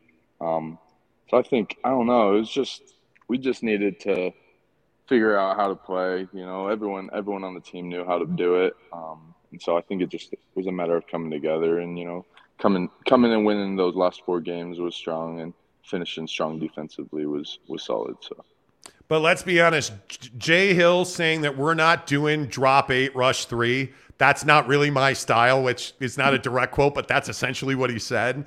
Are you excited about a new system? Because I think you're better when you're playing 100 miles an hour with your hair on fire.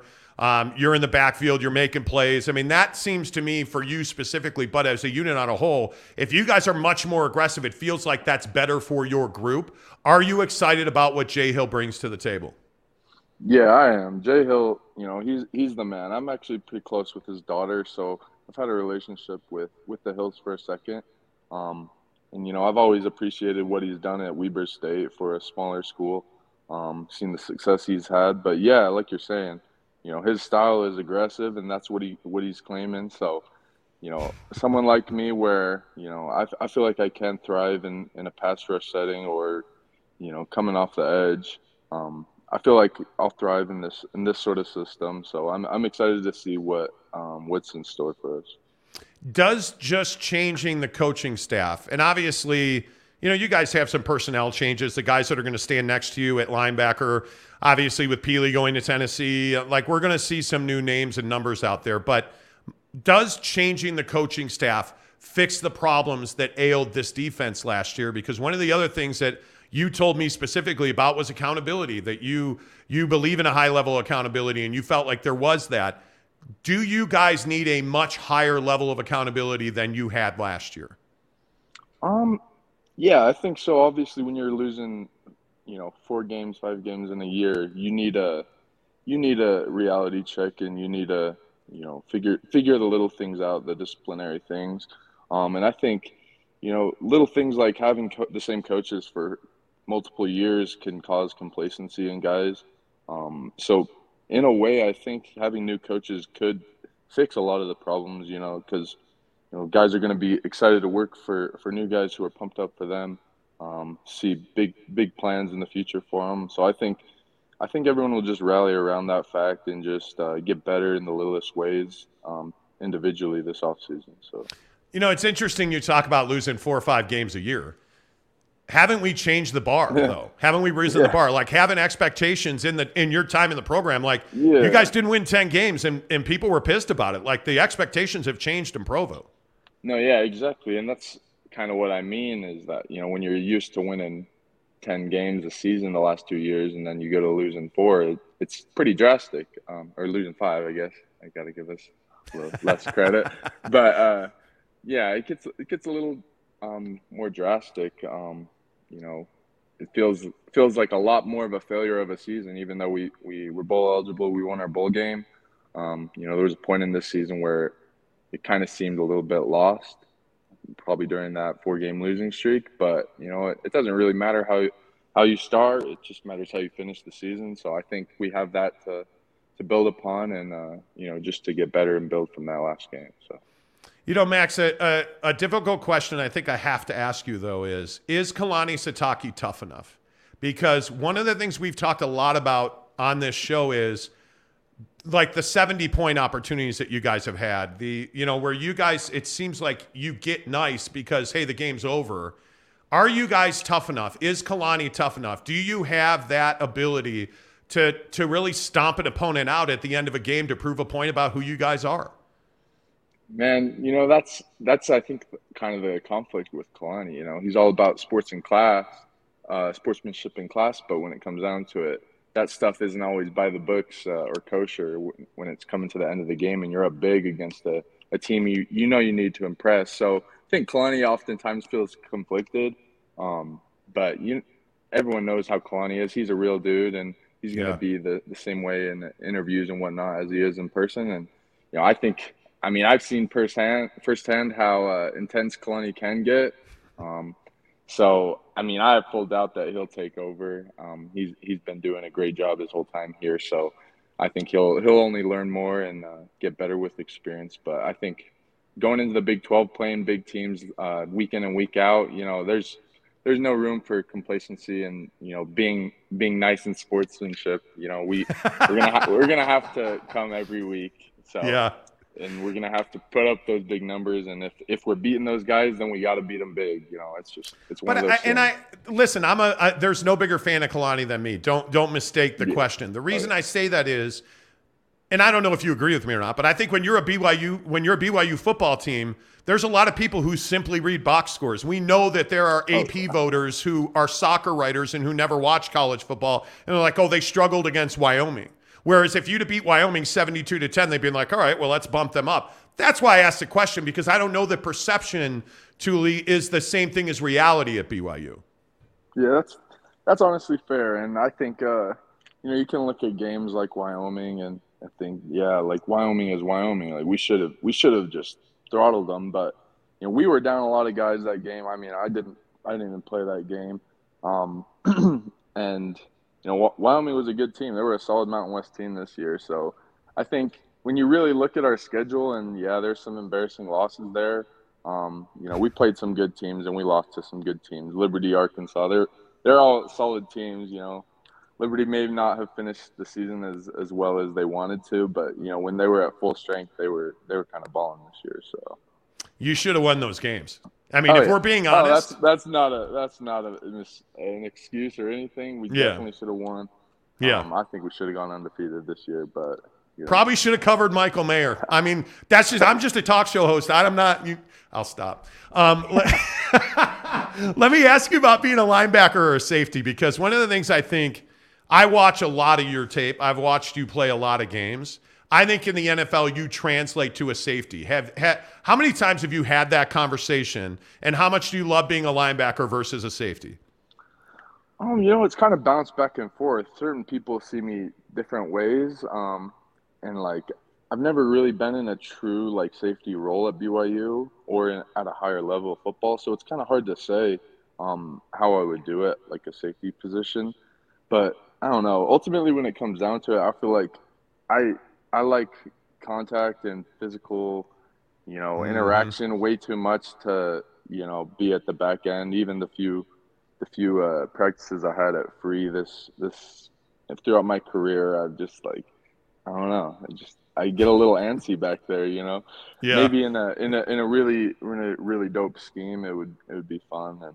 But I don't know. I think my goal right now is just to try to get a little bit bigger and play at linebacker. I feel like that's that's my I have the strengths to be able to be a, a, a quick, you know, athletic linebacker. Um, Yeah. And in this day and age, I feel like that's pretty pretty important. So Well, and I think the the thing that you bring is you have ball skills.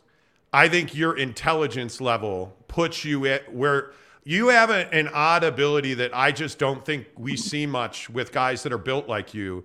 You know where the football's going. And it's not, and I'm sure that you're prepared, but dude, you just have that instinct. And then you have that ability to hit the gas and go to that spot. That to me is is is what you're you're special at. How do you put on more weight? How do you put on more muscle but not lose that quick twitch and that speed? yeah, I think yeah, that's the key is just finding a way to to be able to inch your way up in the on the weight scale and not not lose any of that you know intensity of, or speed that that you have at a lower weight. Um, so I think you know it's a process. You know, it's a long off season. Um, I'm kind of just sitting around right now, um, so it's kind of nice. I just eat and work out my legs and whatnot. So, um, you know, I think with the, with with the Big 12 and everything, though, I just feel like our program's heading in just a, a way better direction. That a lot of these things will be a lot more accessible and easier to to complete. I guess if that makes sense. Yeah, totally agree with you. Well, hey, good to see you. I appreciate you jumping on with a uh, with a broken wing there, Maximus. But Yes, always good to talk to you, my guy, and uh, I look forward to doing it again. Good luck in your uh, rehab on the shoulder. All right, appreciate it. Thank you. You Have good bet. See you later. That's Max Tooley right there. Good dude. I'm telling you, I'm a huge believer in that guy. Like I just, I think I you see, you see guys, and that's a great answer on being a linebacker versus a safety because you could tell that guy craves contact. Yeah. And I think that when you hear him talk about, you know, hey, he's got a shoulder issue now, I guarantee you he's going to be, those shoulders are going to be jacked and ready to rock and roll um, and when, when he gets through his summer program because I, I just think he's such an important part of that program. Yeah. But a couple of things that are interesting out of that conversation is the expectations at BYU have changed. And you can hear the disappointment in his voice at eight and five. Yeah. Well, and I think that that the expectations have changed, and I think once again, BYU football players are excellent in the interview at saying what they need to say without saying it. And I think Yes. that Max Tooley, uh, love the guy, uh, and love what he said about Kalani. I, I, you know, I think that that that he he said, you know, Kalani cares about about culture and sportsmanship and and being nice, but also that there isn't uh, a lot of room for that in the Big Twelve. There And really that's isn't. True, and and if and if I had my way, I don't think there's room for it in independence, if I'm being honest. If you want to do anything as an independent, you need to crush souls. Like, that's just what it is. So, Well, and that soccer writer in Minneapolis, we always fr- get frustrated about. I think it's absolutely the case. It's absolutely the case that those guys don't watch BYU football.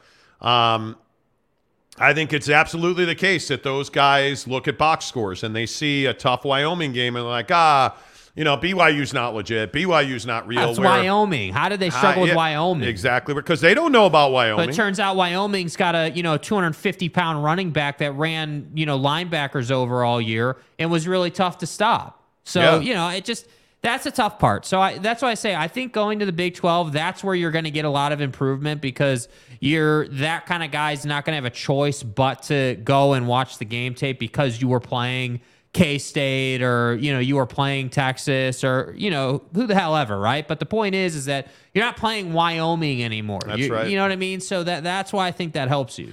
Uh, all of our college football talk, BYU, Utah, and uh, of course the Pac 12, Big 12. We talk a ton of college football on the show, presented by our good friends at Barbecue Pit Stop, bbqpitstop.com. Make sure you find any of their five locations throughout Utah, Layton, uh, Logan, Lehi, St. George, and of course our good friends in uh, Salt Lake City, Murray, right there on State Street across from the mall.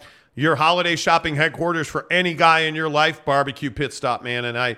I think obviously we say it all the time, but when you want the best equipment, absolutely, you know you're getting that at Barbecue Pit Stop, whether it's Traeger, Big Green Egg, Yoder, they've got your hookup at Barbecue Pit Stop. But they've also got every rub, seasoning, spice you need. If you're doing wings, go in there and tell them, hey, Monty said to ask you guys for wing dust.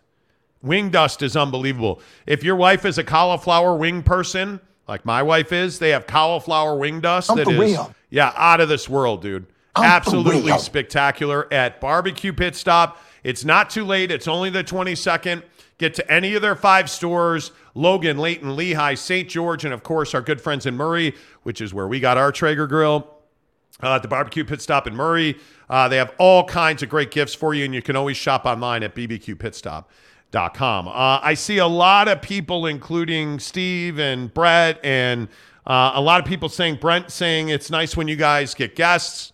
We don't do a lot of guests because we don't we don't put on average Joe beat writer. We just don't do that. And like we have, you know, like we we get Max Tooley when he, hey, I'm coming back. We get that from our guys at Coug Connect uh, because we really only like talking to principals, players, coaches, people directly involved Yes, in yes, yes. situations. We're not going to do average Joe beat writer. We're not doing that. That's not what the Monty show's about. Um, you guys know that when we put on a guest, it's usually a Logan Fano yesterday, who is a huge story in Utah sports. Yeah. We'll put on a Max Tooley to talk about his good friend Jaren Hall entering, uh, you know, or accepting a bid to go to the Senior Bowl. That's the kind of interview that we do. Um, and we couldn't do that at BYU without our good friends at Coug Connect. Make sure um, that if you want to support BYU, there's only one collective that deserves your money, and it is CougConnect.com. 10 bucks a month. Um, that money goes right back to the players. So please support our guys at CougConnect.com because they're doing it right. Making shirts, making money for players, like supporting players throughout their seasons all athletes at BYU, not just football and basketball, but Coug Connect does it right. You can subscribe to them for 10 bucks a month at cougconnect.com. Uh, Greg Hawkins says, "What do you think BYU's record will be in the first year of the Big 12?" I would be thrilled with a with a 5 and 8. I think it's going to be very difficult to be bowl eligible, Greg. You know this better than anybody. Greg's a huge Utah fan. The curve getting into the Pac-12 for Utah is was steep. Yeah. The curve getting into the Big 12 for BYU is going to be even even more steep. Yeah. I think it's going to be a very difficult climb. Jeremy Bolton predicts 17 and 0. Well, you know, You know. I mean, you know. Program. Kurt Meyer says, "Are you keep Max for next season?" We'll talk I, I mean, we'll talk to Max as much as he wants to come on the show. yeah. We like that guy a lot. Uh, Brent says BYU will be fine in the Big 12. Greg suspect another eight, maybe nine wins, but in, um, the Big 12 will lose OU and Texas early, and that might change things. If BYU wins nine games next year, they sh- Kalani Sitake should be coach of the century because you're going to be you're going to be behind the recruiting curve, and the schedule should have been out already. And for those who didn't hear the update on that, um, you know, it's it's one of those things where they're trying to figure out what to do with Texas and Oklahoma in the Big 12. Right. That's why the schedule's not out. Dom D says, "Can you get to relevant teams?" What What do you mean, man? Okay, where where are you from and who are your teams? Yeah, Dom, where are you from? Give us Who's a relevant information, team? dude. Who do you want us to talk in about? In your opinion, who's a relevant team? And I'm being serious. I'm not even mocking you. I'm being serious. Who like who? What teams do you like? Uh, by the way, just to kind of reset, we just talked to uh, BYU linebacker Max Tooley. That'll be posted on our YouTube channel here in about half an hour. Uh, on the news that Jaren Hall has accepted an invitation to the Reese's Senior Bowl. So Jaren Hall looks like he is headed to the NFL. We've had a long conversation about, hey, does this mean that Kedon Slovis is your next starting quarterback? I would tell you if you're gonna if you're gonna embrace the suck for year one in the Big Twelve, give the football to Cade Fennegan and let's go let's go see what he is, because to me that's the right route to take here. Yeah.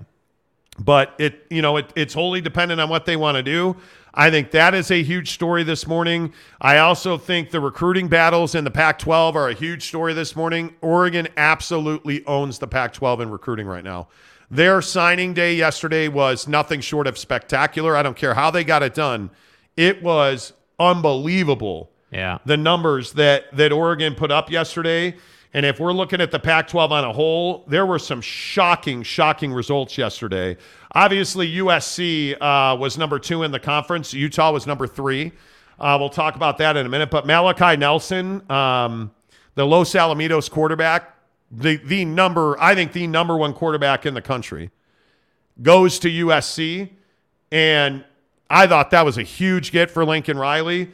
But the thing that you saw, I think Braylon Shelby, the kid out of uh, Friendswood, Texas, is one of the best pass rushers in the country.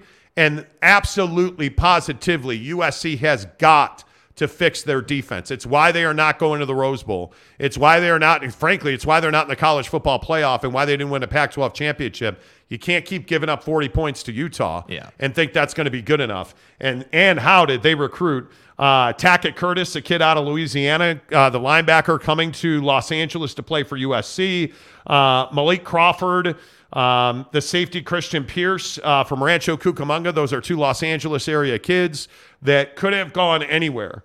Um, and that's why I point to Malachi Nelson. Malachi is not a kid that's going to start right away. And there's all this thought process about, hey, if a kid, if a, a quarterback's going to go to SC, he's going to have to sit, so he's not going to go there. Well, it turns out that's not true because Malachi is somebody that could have written his own ticket. Arizona, Arizona State, Alabama, Oklahoma, and SC were all in on him. He chose USC over all of those schools. And I just think that he is eh, he is an absolute stud. Yeah. And it, for Lincoln Riley to land that caliber of recruit, I think was a really good sign for SC heading into the Big Ten in two years. And then, of course, there's the Utah Utes. I think this was nothing short of a spectacular recruiting day uh, for the Utah Utes. Starts with Spencer Fano. oh, uh, blah, blah, blah. Spencer Fano. Yeah. Um, he's an absolute stud. Obviously, everybody knows him from Timpview. Uh, originally committed to BYU. He and his brother Logan both uh, go to Utah now and ends up they'll both be immediately eligible to play. Uh, and then there's Hunter Clegg, who is just a stud. And he again could have gone anywhere he wanted to go in the in the Pac-12, and he he, he chose to stay home. 21 offers. Yeah. Hunter Clegg had 21 offers, and he winds up at, at Utah. I think it's an absolute ridiculous poll. Um, the one question that continues to rear its ugly head, though, is offensive skill positions. You see tackles, you see edges, you see, you know, corners. You know, Dijon Stanley is a guy that is an at quote unquote an athlete. Um, you know, he's a he's another kid that had 11 offers, Colorado, BYU, Michigan, and he chose he chose Utah. Does he wind up? Does he wind up as a defensive player for BYU or for Utah, excuse me? I would think so. Um, I don't love that they didn't really get a they didn't get a quarterback. Uh, Mac Howard is a three-star quarterback who is almost you know in the bottom thousand. Um, like he's like 700 in his ranking of of quarterbacks nationally. Um, that's a that is not That is not a great trend What else is for new? this program. Well, I think it's a big deal. I mean, obviously, what they did at running back, fantastic. I mean, I like Michael Mitchell a lot uh, from Florida. Um, that's a kid, again, Michael Mitchell, that had a lot of opportunity. Uh, really could have gone anywhere that he wanted to go. Uh, and he winds up at, at Utah. And I think that's outstanding. I think that's a really big get for him. Um, I also think that that John Randall Jr. out of Wichita uh, was a kid that K State was chasing hard. Um, and again, 27 offers, including Arkansas, uh, Arizona State, Prime at Colorado. He chose Utah.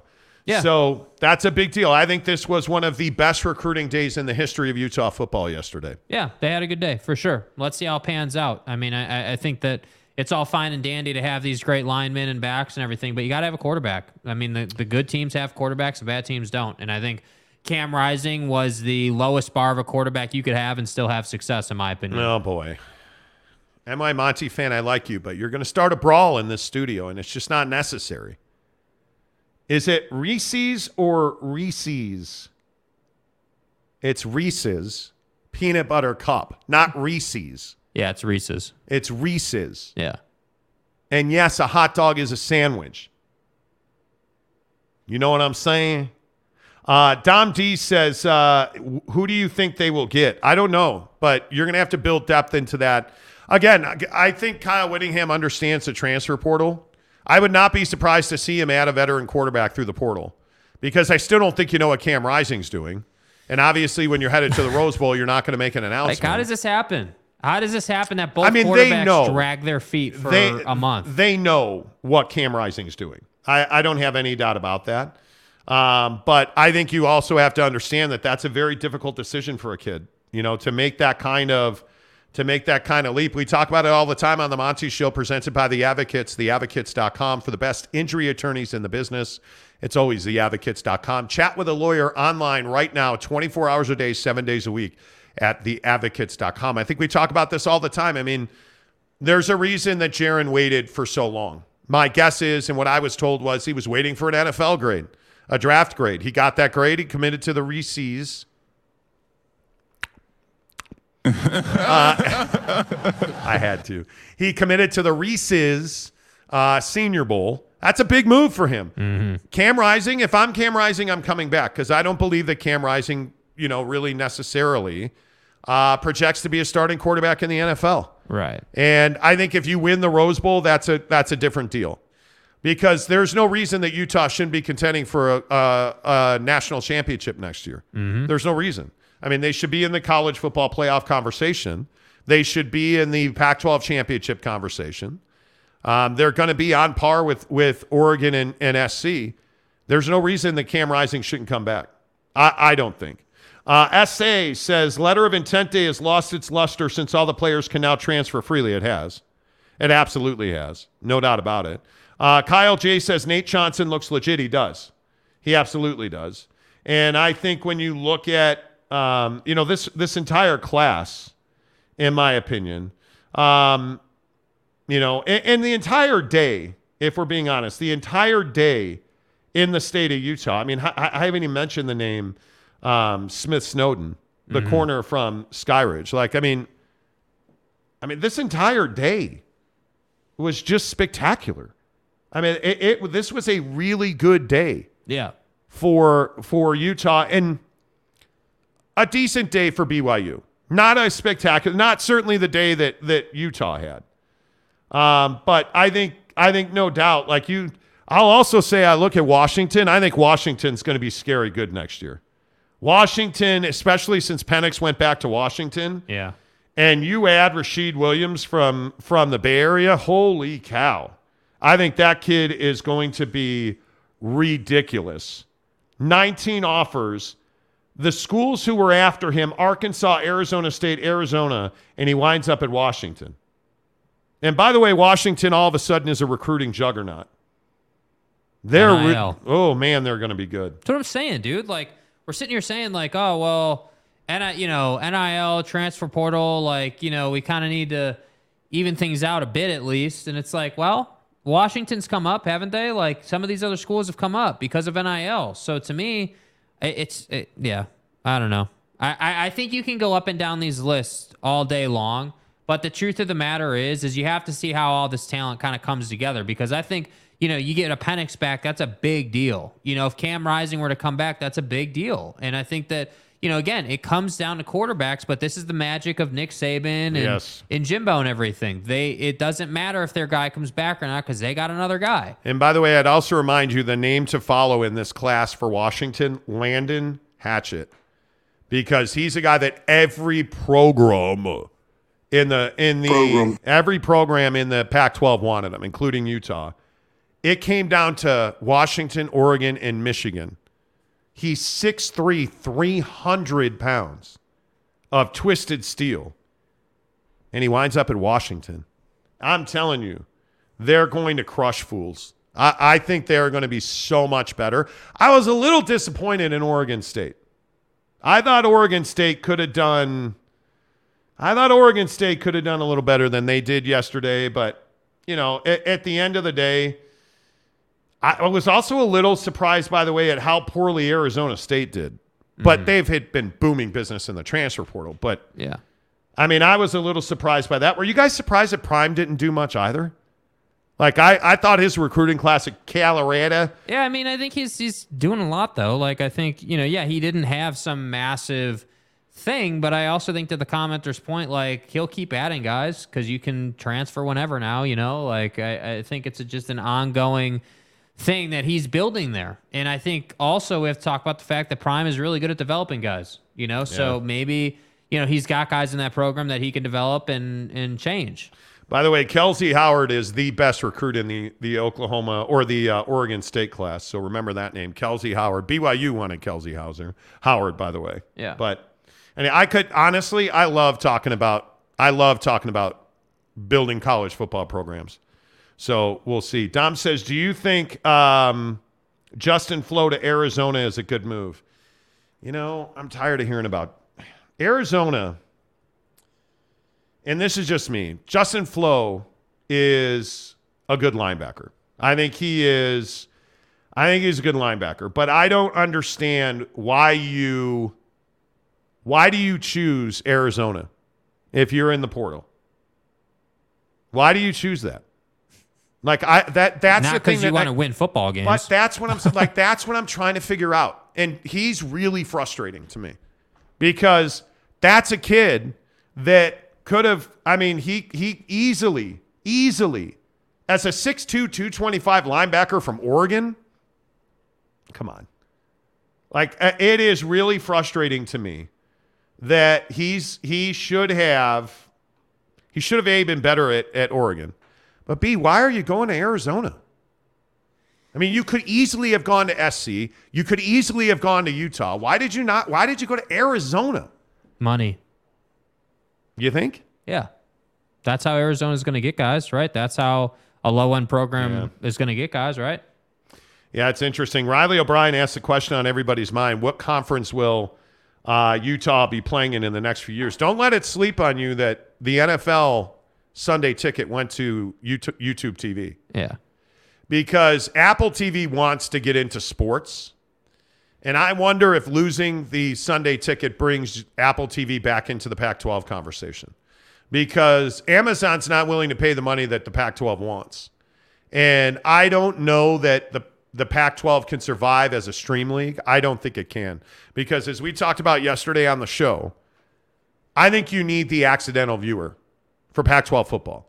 You need the guy who you know, you need the AP voter. You need the, you know, you need the recruit who was at the Tennessee game and he gets home at like midnight Eastern and flips on ESPN and sees USC and Oregon Yeah. or sees, you know, more to the point for the future of this conference, by the way, um, you know, sees a Washington Oregon game. And it's like, wow, they do play good football. And look at this, it's on ESPN. It's the only game on TV right now. You need the accidental viewer. You need the accidental viewer in the bar. You're not getting that on Amazon. Yeah. You're not going to get the accidental viewer on Prime. And I think it, you're not getting the accident. You'll get the accidental viewer on, on YouTube TV. You're not going to get the accidental viewer on Apple TV is a huge mistake for MLS. Huge. And I think it would be a huge mistake for the Pac 12 to become a stream only league. Yeah. I think, I just think that's a huge mistake. Uh, I, I just, I don't know. Boyd Lake says, Have you seen the chicks at Arizona? Yeah. It's Tucson, Arizona. Yep. They're not, bro, you want chicks in Arizona, you go to Arizona State. You go to Arizona State. Uh, Tim Bruckmiller says, I love my uh, Red Raiders class. Well, the Big 12 was interesting because, by the way, if they were in the Big 12 today, um, and this is probably minutia, but if they were in the Big 12 today, BYU would have finished 10 out of 12. Texas Tech had a big class. Now, also having said that, they were not even in the same league as TCU and Oklahoma. And certainly, did you guys see what Texas did? I mean, Texas, I, dude. It's Texas. I mean, uh, Arch Manning, obviously, I think everybody knew about Arch Manning already. Like, that was a big to do. I don't know about Cedric Baxter. Well, I think Cedric Baxter was a guy that, man, when you have Alabama and Florida State competing for you and you end up at Texas and you're from Orlando, Florida, Tashard Choice turns out like he can recruit his ass off. That's the one of the lead recruiters at Texas. Cedric Baxter, I thought was a huge win. Um, but if you go down a little bit and you start looking at some of the guys that they pulled at Texas, uh, Tausili Akana from uh, right here in Lehi, that's a huge pull. That's a huge pull because I think, and and again, I think most people thought he was going to Oklahoma, but yet he winds up at Texas. And somehow Pete Kwiatkowski does it again. Mm-hmm. Pete Kwiatkowski, defensive coordinator at Texas, who I've known for a while now. Pete Kwiatkowski is very quietly an elite recruiter. The class that Texas put together, if they don't, if they're in the Big 12 this coming season, I'm not, I'm not guaranteeing you that. Texas is the class of that that conference. That is by far the most talented roster in that conference. Now, Texas Tech, hey man, I, I get it. I think that Isaiah Crawford, good win, no doubt about it. I think that Jordan Sanford, um, Jordan Sanford, rightly should have gone to Oklahoma State. Should have gone to Oklahoma State. Probably should have also looked at Washington. He stayed home and went to Texas Tech. And that's a huge win for them. But I'm telling you, the Big 12 is going to be a handful. Yeah. That's that is quickly with what the bottom half of this conference did in recruiting. Texas Tech, I think there's no reason if they can't if they develop talent. K State didn't exactly have a nothing class either. But I, you know, the, the, I was a little surprised by Baylor. Were you surprised that Baylor only had two store, four star recruits, no fives? Yeah, I mean, uh, you know, the, again, that's what we're not talking about is these programs can develop these guys. So even if you're a one star, there's nothing saying you can't be a five star when it's done. Well, and they also got T- Keytron Jackson from Arkansas as well. I don't know. I'm in the minutia. I'm in the weeds on recruiting now. Yeah. But the bottom line is, I think the Pac-12 is in real trouble. I think the Pac-12 is in real trouble Yeah. because I don't see it. If you wind up as a stream league, kids aren't going to go to that conference. Nah. And I don't care how much money Uncle Phil has. If you can't compete for the college football playoff, if you and to do that, you need to be on national TV a lot. If you can't compete for the national championship, if you can't compete to put kids at the top of the NFL draft, ooh, it is going to be very difficult Yeah. for those kids to to succeed. You know, hey, 117 people are here. We've had over a thousand people watch the show. We need a about 60 more likes. So everybody who's here watching right now, please consider banging the like button. We're trying to get to 9,000 um, on a uh, by the end of the year. So in the next nine days, we're trying to get to 9,000. We are currently at 8810. Ooh, so we've had a good day today. We're at 8810. That means we need 190 new subs by the end of the year. Yeah. If we get that, we will take you plus one to the Utah Jazz Cleveland Cavalier game. We'll do it in a black car. We'll take you to the team store. You'll get any item, a jersey or a sweatshirt in the team store. Let's say you're going to get a sweatshirt because you ain't buying nobody's jersey on this on this team. Yeah. You know. Yeah. You know. Uh, but we need to get that to uh, to nine thousand to do that. Um, and generally on the shows where we get 150 likes, we pick up 40, 50 new subs a day. So rock and roll. Let's knock it out. Hit the like button right now while we move to non sports stories of the day. Um, and we do that with our good friend, Fat Jesus. Uh huh. Fat Jesus, Right. who wants to know what food items you get delivered. Right. And I think this is a fascinating story because I don't get food deliver anymore. I think it, it's too expensive. The fees are too much. And frankly, for my money, and again, this is just my my opinion. Right. For my money, I'm going to pick up Chipotle. I'm not having it delivered. Uh huh. So, what do you get food delivered still, or what's your? Sometimes, like when I get Betos delivered to us after the show. You know, do? Like, yeah, I mean that's that's DoorDash. Okay, you get Beto. Oh, you do get Betos delivered here. Yeah. you do. Yeah. That's right. But I don't order pizza anymore. I don't like, yeah, if I'm going to Chipotle, I want to just go and get it. Like, you know. Okay. So the the the the most delivered food. I is- I'm not surprised by this at all. It's a chicken burrito. Which you say You are such a douchebag. is some terrible, No, terrible no, thing. It makes you a simp. And you specifically are a simp because, hey, uh, welcome to Burger King. Can I take your order?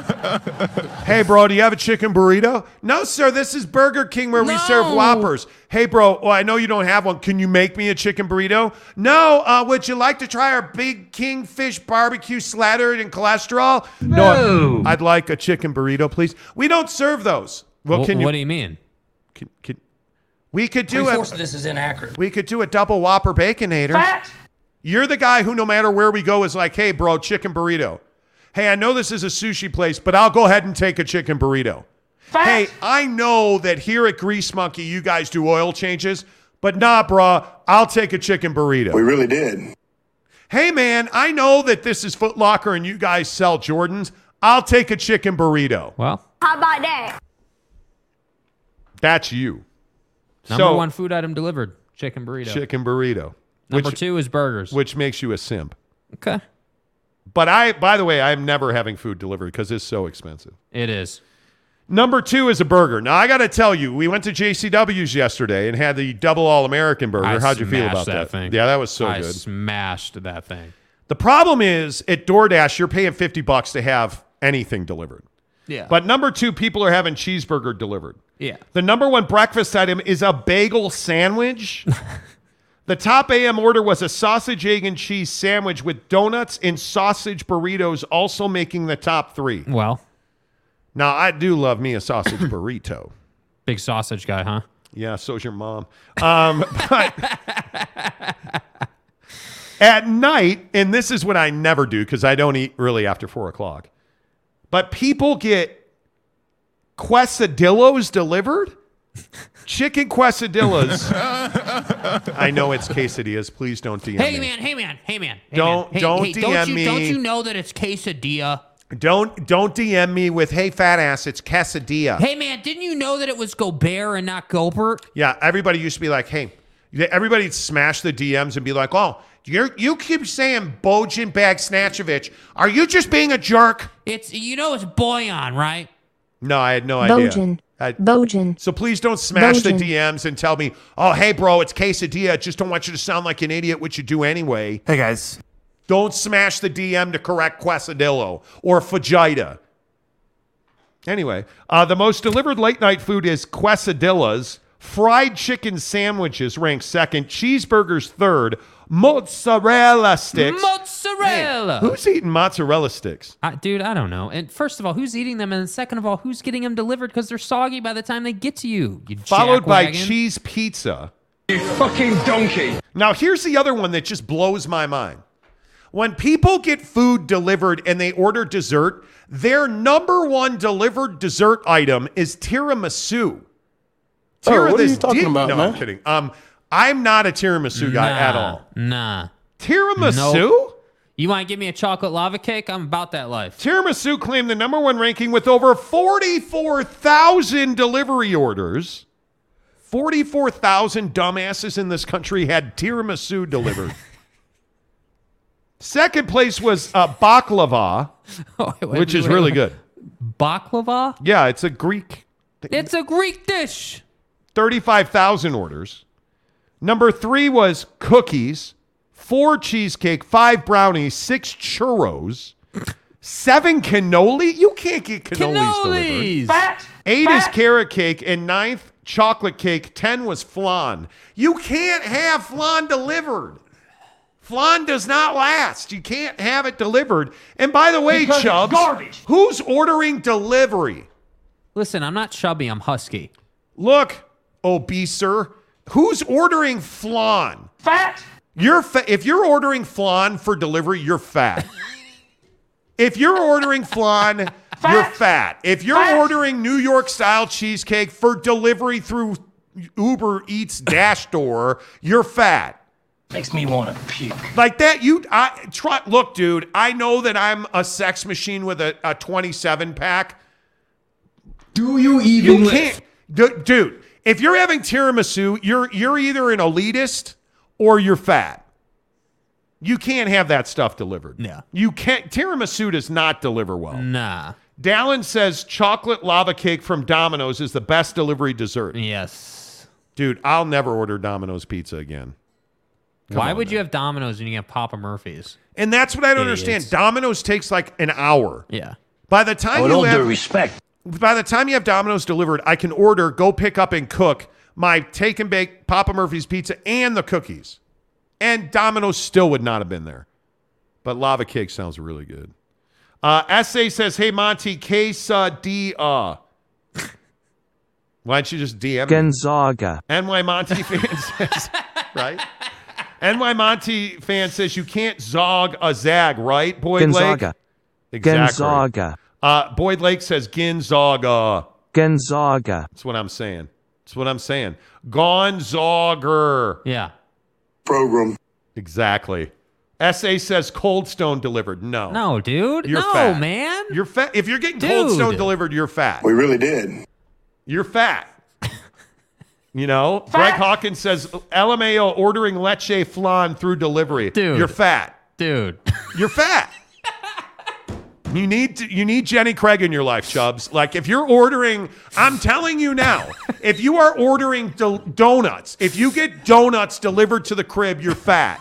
I'm going to do that. Like get your Rybelsus, bro, because the AC1 A1C is out of control Get your lazy ass in the gym. because you're fat. Get on Rybelsus, bro. I thought bro. You said Rybelsus. Get on Rybelsus. Down with Rybelsus. Get on Rybelsus, bro, because you had donuts delivered. You're fat. Oh my word. You're fat. I want more. You're fat. It's Dude. it's that simple. Karen Montemayor says, I deliver Uber Eats and someone ordered condoms, batteries, and an energy drink from 7 Eleven. Zacky Poo has entered the chat. Batteries, Yes, yes, condoms, yes. batteries, and an energy drink. That's a different kind of Wonder fat. what you're using the batteries for, Slick. Good Lord. Dallin says food delivery sucks. Have fun spending $25 on Chipotle after delivery and tip. You that would fucking be low. donkey. Fat Jesus says, I love tiramisu, and yes, I'm better than everyone. Well, but you don't order it to get delivered because that would make you fat. Well, you are fat, Jesus. yeah. Karen Montemayor says this is a goat Uber Eat. Yes, Karen, that's an incredible order. Jeremy Bolton says I get donuts and sadness delivered to me every Friday because you're fat.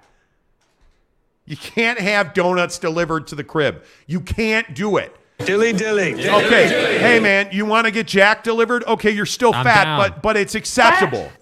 You want to get a pizza delivered? I can get down with that. I understand it. You're still fat, but it's acceptable. Right. You can't get leche or flan delivered because it's not acceptable and you're just fat. You're just that's all it is. Right? Oh my God. That's dude. all it is, you donkey. Dude, if you're ordering some of this stuff, are you not first team all fat ass? And you know what happens. Look, look, Mr. Big Bones, you know what happens. You sit there and you eat that cannoli and you're like, I'm fat. And you eat that pizza and you're like, look how fat I am. And then you're done with the pizza and you're burping it up and you're like, damn, I'm fat and I shouldn't have got donuts delivered because now I got to eat the donuts, which is going to make me fatter. And I'm and and all of a sudden I'm down with Rybelsus because I'm fat. You can't do that. You can't oh do that. Oh my god, dude. Cody says you guys had crumble delivered to your house two years ago. No, No. my realtor delivered it, and then a listener delivered it. I ate it, and I'm fat. Well, but it's acceptable because it was given as a gift. Yes, yes, yes. It's it's different. It's different. You know. Brent Burnett says uh, at least get fat with real food that tastes good. Chipotle. But you can't have Chipotle delivered because one, they're going to screw up the order before they hand it to Jimmy, the delivery driver. And B, that queso is not going to be good when it gets to your crib, dude. That queso is going to be cold, and cold queso sucks worse than flan that's cold. No, I guess not. You can't have you listen, you can't have Cafe Rio delivered. Not because it's unacceptable, it's totally acceptable. Cafe Rio is not something you want delivered because it's going to be cold. That's every day. It's and you paid fifty dollars just in delivery surcharges. Hope your taco salad was good. Idiot. Uh Talking with Raphael podcast. How's the baby, Raphael? Uh, with all that money wasted on delivery, you can probably h- hire a nutritionist or chef. Yeah, and you're going to need one because you ordered donuts and you're fat. So save your money and get a nutritionist. Can you do something for me? Yeah, c- yeah, I can make you less fat. 21. You know. Greg Hawkins says, I'm ordering coffee right now at work since all my coworkers are Mormons and we don't have a coffee maker here. That coffee's going to be cold. You and I both know it. In God's name, image, and likeness. I'm telling you. you can't tell me Jesus didn't drink coffee. He drank he drinks wine, but he doesn't drink coffee. Let that sink in, Joe. Facts. Wait, let me get this right, Jesus de Cristo. You drink wine, you turned water into wine, but you won't drink coffee. Hello. Um, I'm going to hell. It's fine. Uh, Greg Hawkins says considering getting a coffee maker for the office to avoid DoorDash fees. Well, and to get unemployment because they're firing your ass. I've do been a rich man and I have been a poor man, and I choose rich every fucking time. Well, let me see here. I work in an office that's LDS. They don't drink coffee. There's a bunch of gold cans of Coke in the refrigerator. Yeah, let me go ahead and get a coffee maker at Target. God bless. I'm not going to get lunch, and Jake's going to order me a chicken burrito anyway. So I'm just going to skip lunch. I'm going to go to Target and get a coffee maker for the Mormons. Well, Sounds like job security to me. Like, what are you thinking?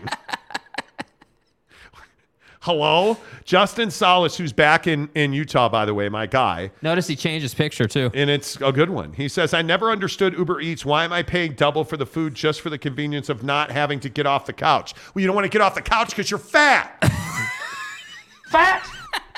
And why, why are you fat? Because you're lazy. You sit on the couch, you order flan, and then you pay double for it, and then you're fat because you didn't get off the couch and you ate flan. It's 10:30. You just got blown out of another game of Call of Duty Modern Warfare 2, you jerk. And now you're going to bed, and that flan is going right on your thigh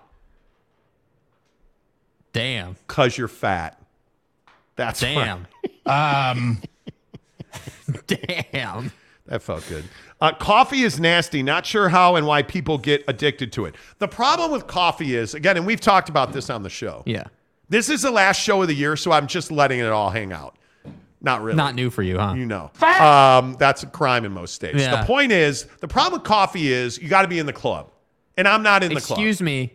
It's not the club, it's the club. Yeah, you got to be up in the club Yeah. to get coffee right. Yeah. Because you got to order your caramel mate macchiato grande mocha blow me. Hello, it's a great day at Starbucks. What can I get for you? Yeah, I want a caramel macchiato. Like you got to know the language. To, I and want the- a venti double shot chai uh, with goat milk and the, sprinkles. but the other problem is if you don't go to Starbucks, what's the other one? The other stupid Beans and brew. No, not even beans and brew. The one with the windmill and the little house thing where the teenage hipster works. Dutch Bros. Yeah. Oh, hey, welcome to Dutch Bros, brah. And it's like, dude, can I get some coffee? Sure, brah. Hey, hang loose for a minute, dude. I got to hit the vape pen. All right, cool, bro. One of us passes the fuck I got to get that blueberry tart vape juice pounding in my larynx. Now you can order your coffee, brah. Well, uh, yeah, hey man, can I just get a coffee black? Oh, you mean a caramel chai macchiato with almond butter and goat's milk? No, I just meant a black coffee. Yeah, it's yeah. That's caramel cute. I remember when I had my first beer. and stuff. I just want a black cup of coffee, which I don't because I'm not a sadist. Who is that's who drinks black coffee is not good. Stop. And that's how I look at it. Why don't you drink wine? Jesus drank wine. He didn't drink black coffee. That's why he didn't have an ulcer. Well, you know. Greg Hawkins says blaspheme against coffee, not on my watch. oh my God. Uh, talking with Raphael says coffee is amazing. NY Monty fan says, Wow, Mont, you got hate in your heart. Let it out. Let it out. it's the last show of the year, man. Don't play intramurals, brother. That's what I'm talking about. That's what I'm talking about. It's a big 12. Luis Capazzo says the only good coffee is just black. Christopher uh, Leo says, I love Dutch Bros. Hey, brah. Don't you mean Dutch bra? It's Dutch bra, Isn't brah. it Dutch Brothers? Hey, can I get some of the sticky icky? Can you, you got any, you know, bro? Like that's what you get it. That's the thing with Dutch Bros. like they're 19 years old and they're like like the last Listen, time I was at, brand. The last time I was at a Dutch Bros. Yeah. It was like hipster Chucky dude with dreadlocks who smelled like he had just come back from hitting the stanky weed. That's what it was. And like he reeked of weed. Like, hey, dude, how was the Snoop concert? Like he's just, and he's, and Donnie, please. call me boss one more time. And I Donnie, will. Donnie, you're out of your element. That's a, hey, boss. Hey, boss, what can I get you here at Dutch I'll Bros? drop that motherfucker. And call me boss. That's why I don't like. No, I'm not in the coffee club. Anyway, uh, let's see. Eminem says, "Merry Christmas to you guys. Hope Santa brings you the coffee you asked for." Mike Maple says, "I'm so happy for Dan Hawkins drops." They're yeah, good. dude, I got you. I They're got good. you, bro. They're so good. I got Go you. Play Don't inter- play intramurals, Go play brother. intramurals, bruh. Like what else? It's Division One football. Yeah, you know what else is in the Cool Kids Club? Because definitely ordering coffee is in the Cool Kids Wearing Club. one ear pod while you're taking a leak and talking on the phone. Yeah, that's in the Cool Kids Club, apparently. Dude, I walked into the bathroom at Harmon's the other day, I think it was. and there's a dude at the urinal. He's taking a leak with his phone like this. And his pants are down around his ankles. And this is not the first pantsing problem that we've had. I don't need to see your butt, bro. Yeah, why is it that we're why why has it become acceptable to drop your pants down your ankle at the urinal? Well, this is an old guy thing. This is not like a 27 year old hipster dude. This is another old guy holding his phone at the urinal with his pants down, and he's like essentially mooning the world. Hey, look here, man. A, aren't you worried about splashing in your drawers? Like, I worry, I stand sideways at a urinal because I don't want to get pee on my J's. Yeah, dude. You're just like full on your pants or down around your ankles. Yeah, dude. Like, there should be guy code against that. well, there is. That's the thing. He's violating it. I yeah. NY Monty fan says, is it worse to be called boss or chief? I get both all the time. And jerk over here laughs at it. Hey boss. It's hilarious. Like I'll answer the door. Somebody will knock on the door. They'll be like, oh, okay. Hey boss, uh, I want to talk to you about your solar. like there was almost a riot at my front door because a solar guy called me boss over the summer. And We roll into the, the tire shop last month. He's like, "Hey man, I, I- you know I'm here. I need some tires." Oh, hey boss, yeah, we got what you need. But I said Oh, to the solar guy, and I think I told this story on the show. I said to the solar guy, he he knocks on the door, and he's solar bro.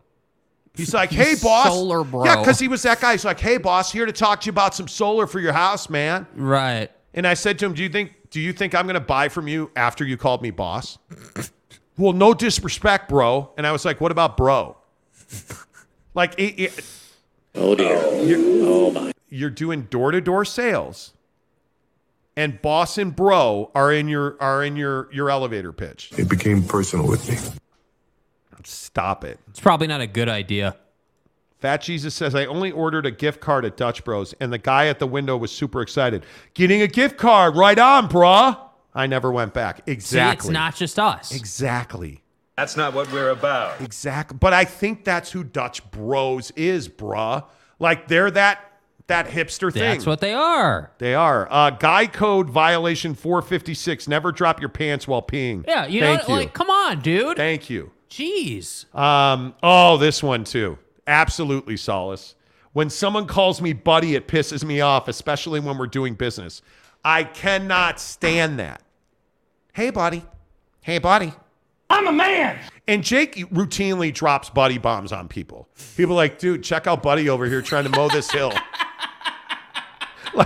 Like, and it's it's one of the greatest things ever that we do. It is. When you troll people by calling them buddy and they don't know you're trolling them. So, like, you know, we'll be, you know, getting on the on ramp or something, or we'll be getting on the freeway leaving Park City. It's a two lane on ramp. And, you know, you've got Buddy over here in his Honda Civic that's got a riced out aircraft carrier wing on the back. And I'll be like, look at Buddy trying here. You going to put this to bed or what? And you literally are you you you'll be like, oh, like the other day when we were snowboarding, you were like, look at Buddy on skis. Ooh. like so you ride the lift up the mountain, right? And Yeah. so you watch all the people make idiots out of themselves and you you judge them and you think about how much better of a snowboarder you are. And kick a person You when know. he's down. Um, and so homies doing moguls, which I don't understand. Frankly, again, with somebody that has testosterone in my body, if you're on skis and moguls, I don't get. And especially if you're on a snowboard, go work it. You're the Dutch Bros, bro. Like, don't snowboard anymore. Please Yes, give it up forever. did. Yes, you Yeah. did. Go to your menial remedial job because you're not smart. And so, like, there's a guy on a snowboard on moguls, and Jake's like, "Oh, look at Buddy over here."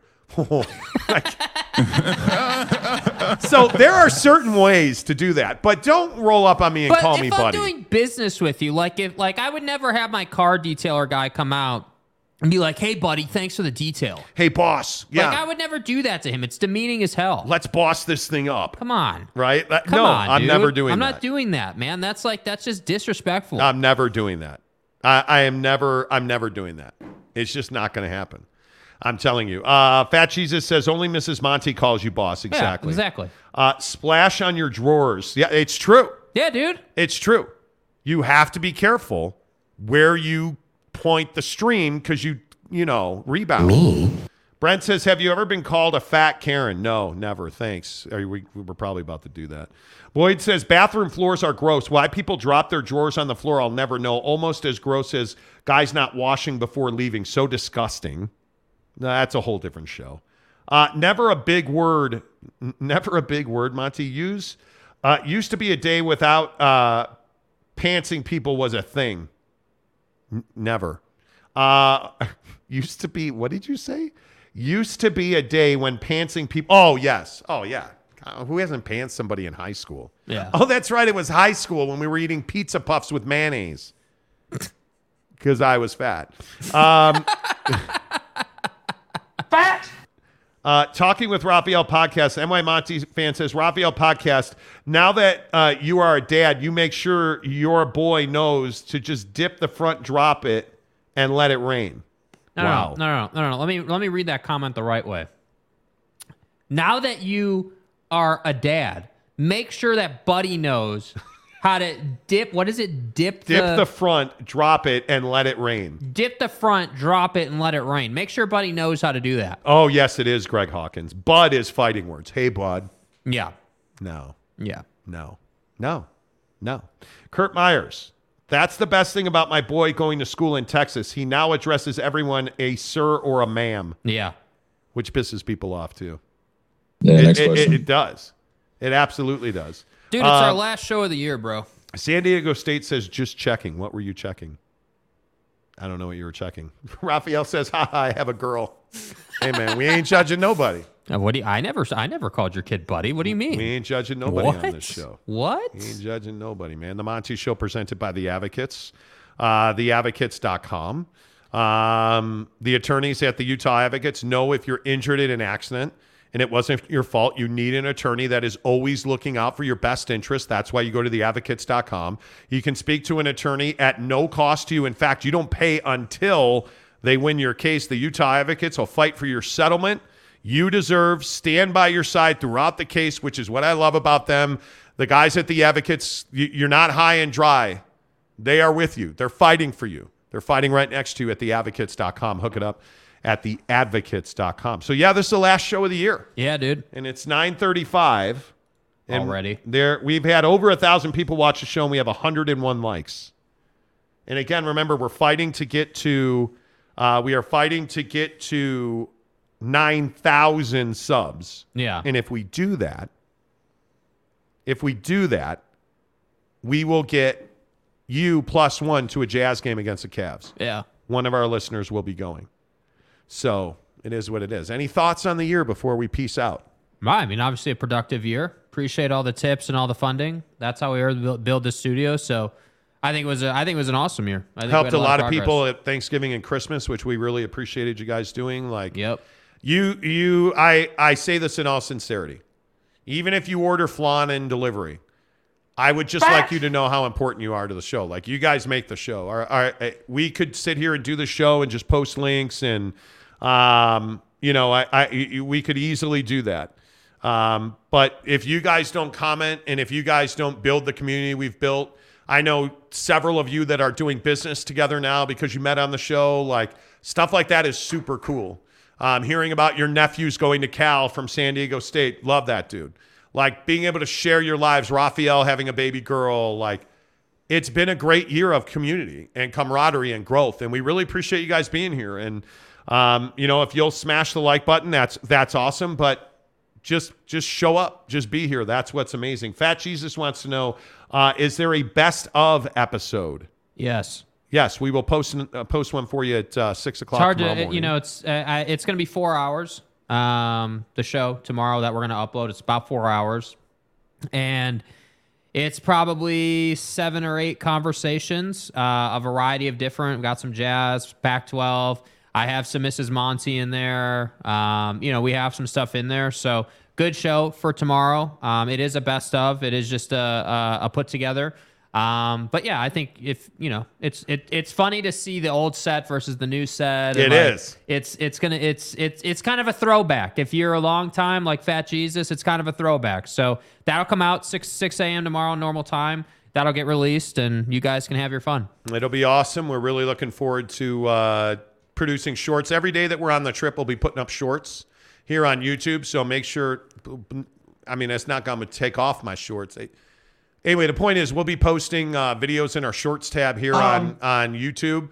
Uh, so make sure you subscribe. Make sure you give us a thumbs up. Uh, Fat Jesus says, uh, You complete us, Monty. You had us at more subs. Thank you. Yes. Thank you. Um, Brent Burnett says, uh, hit hit it like the Hulk. Please do.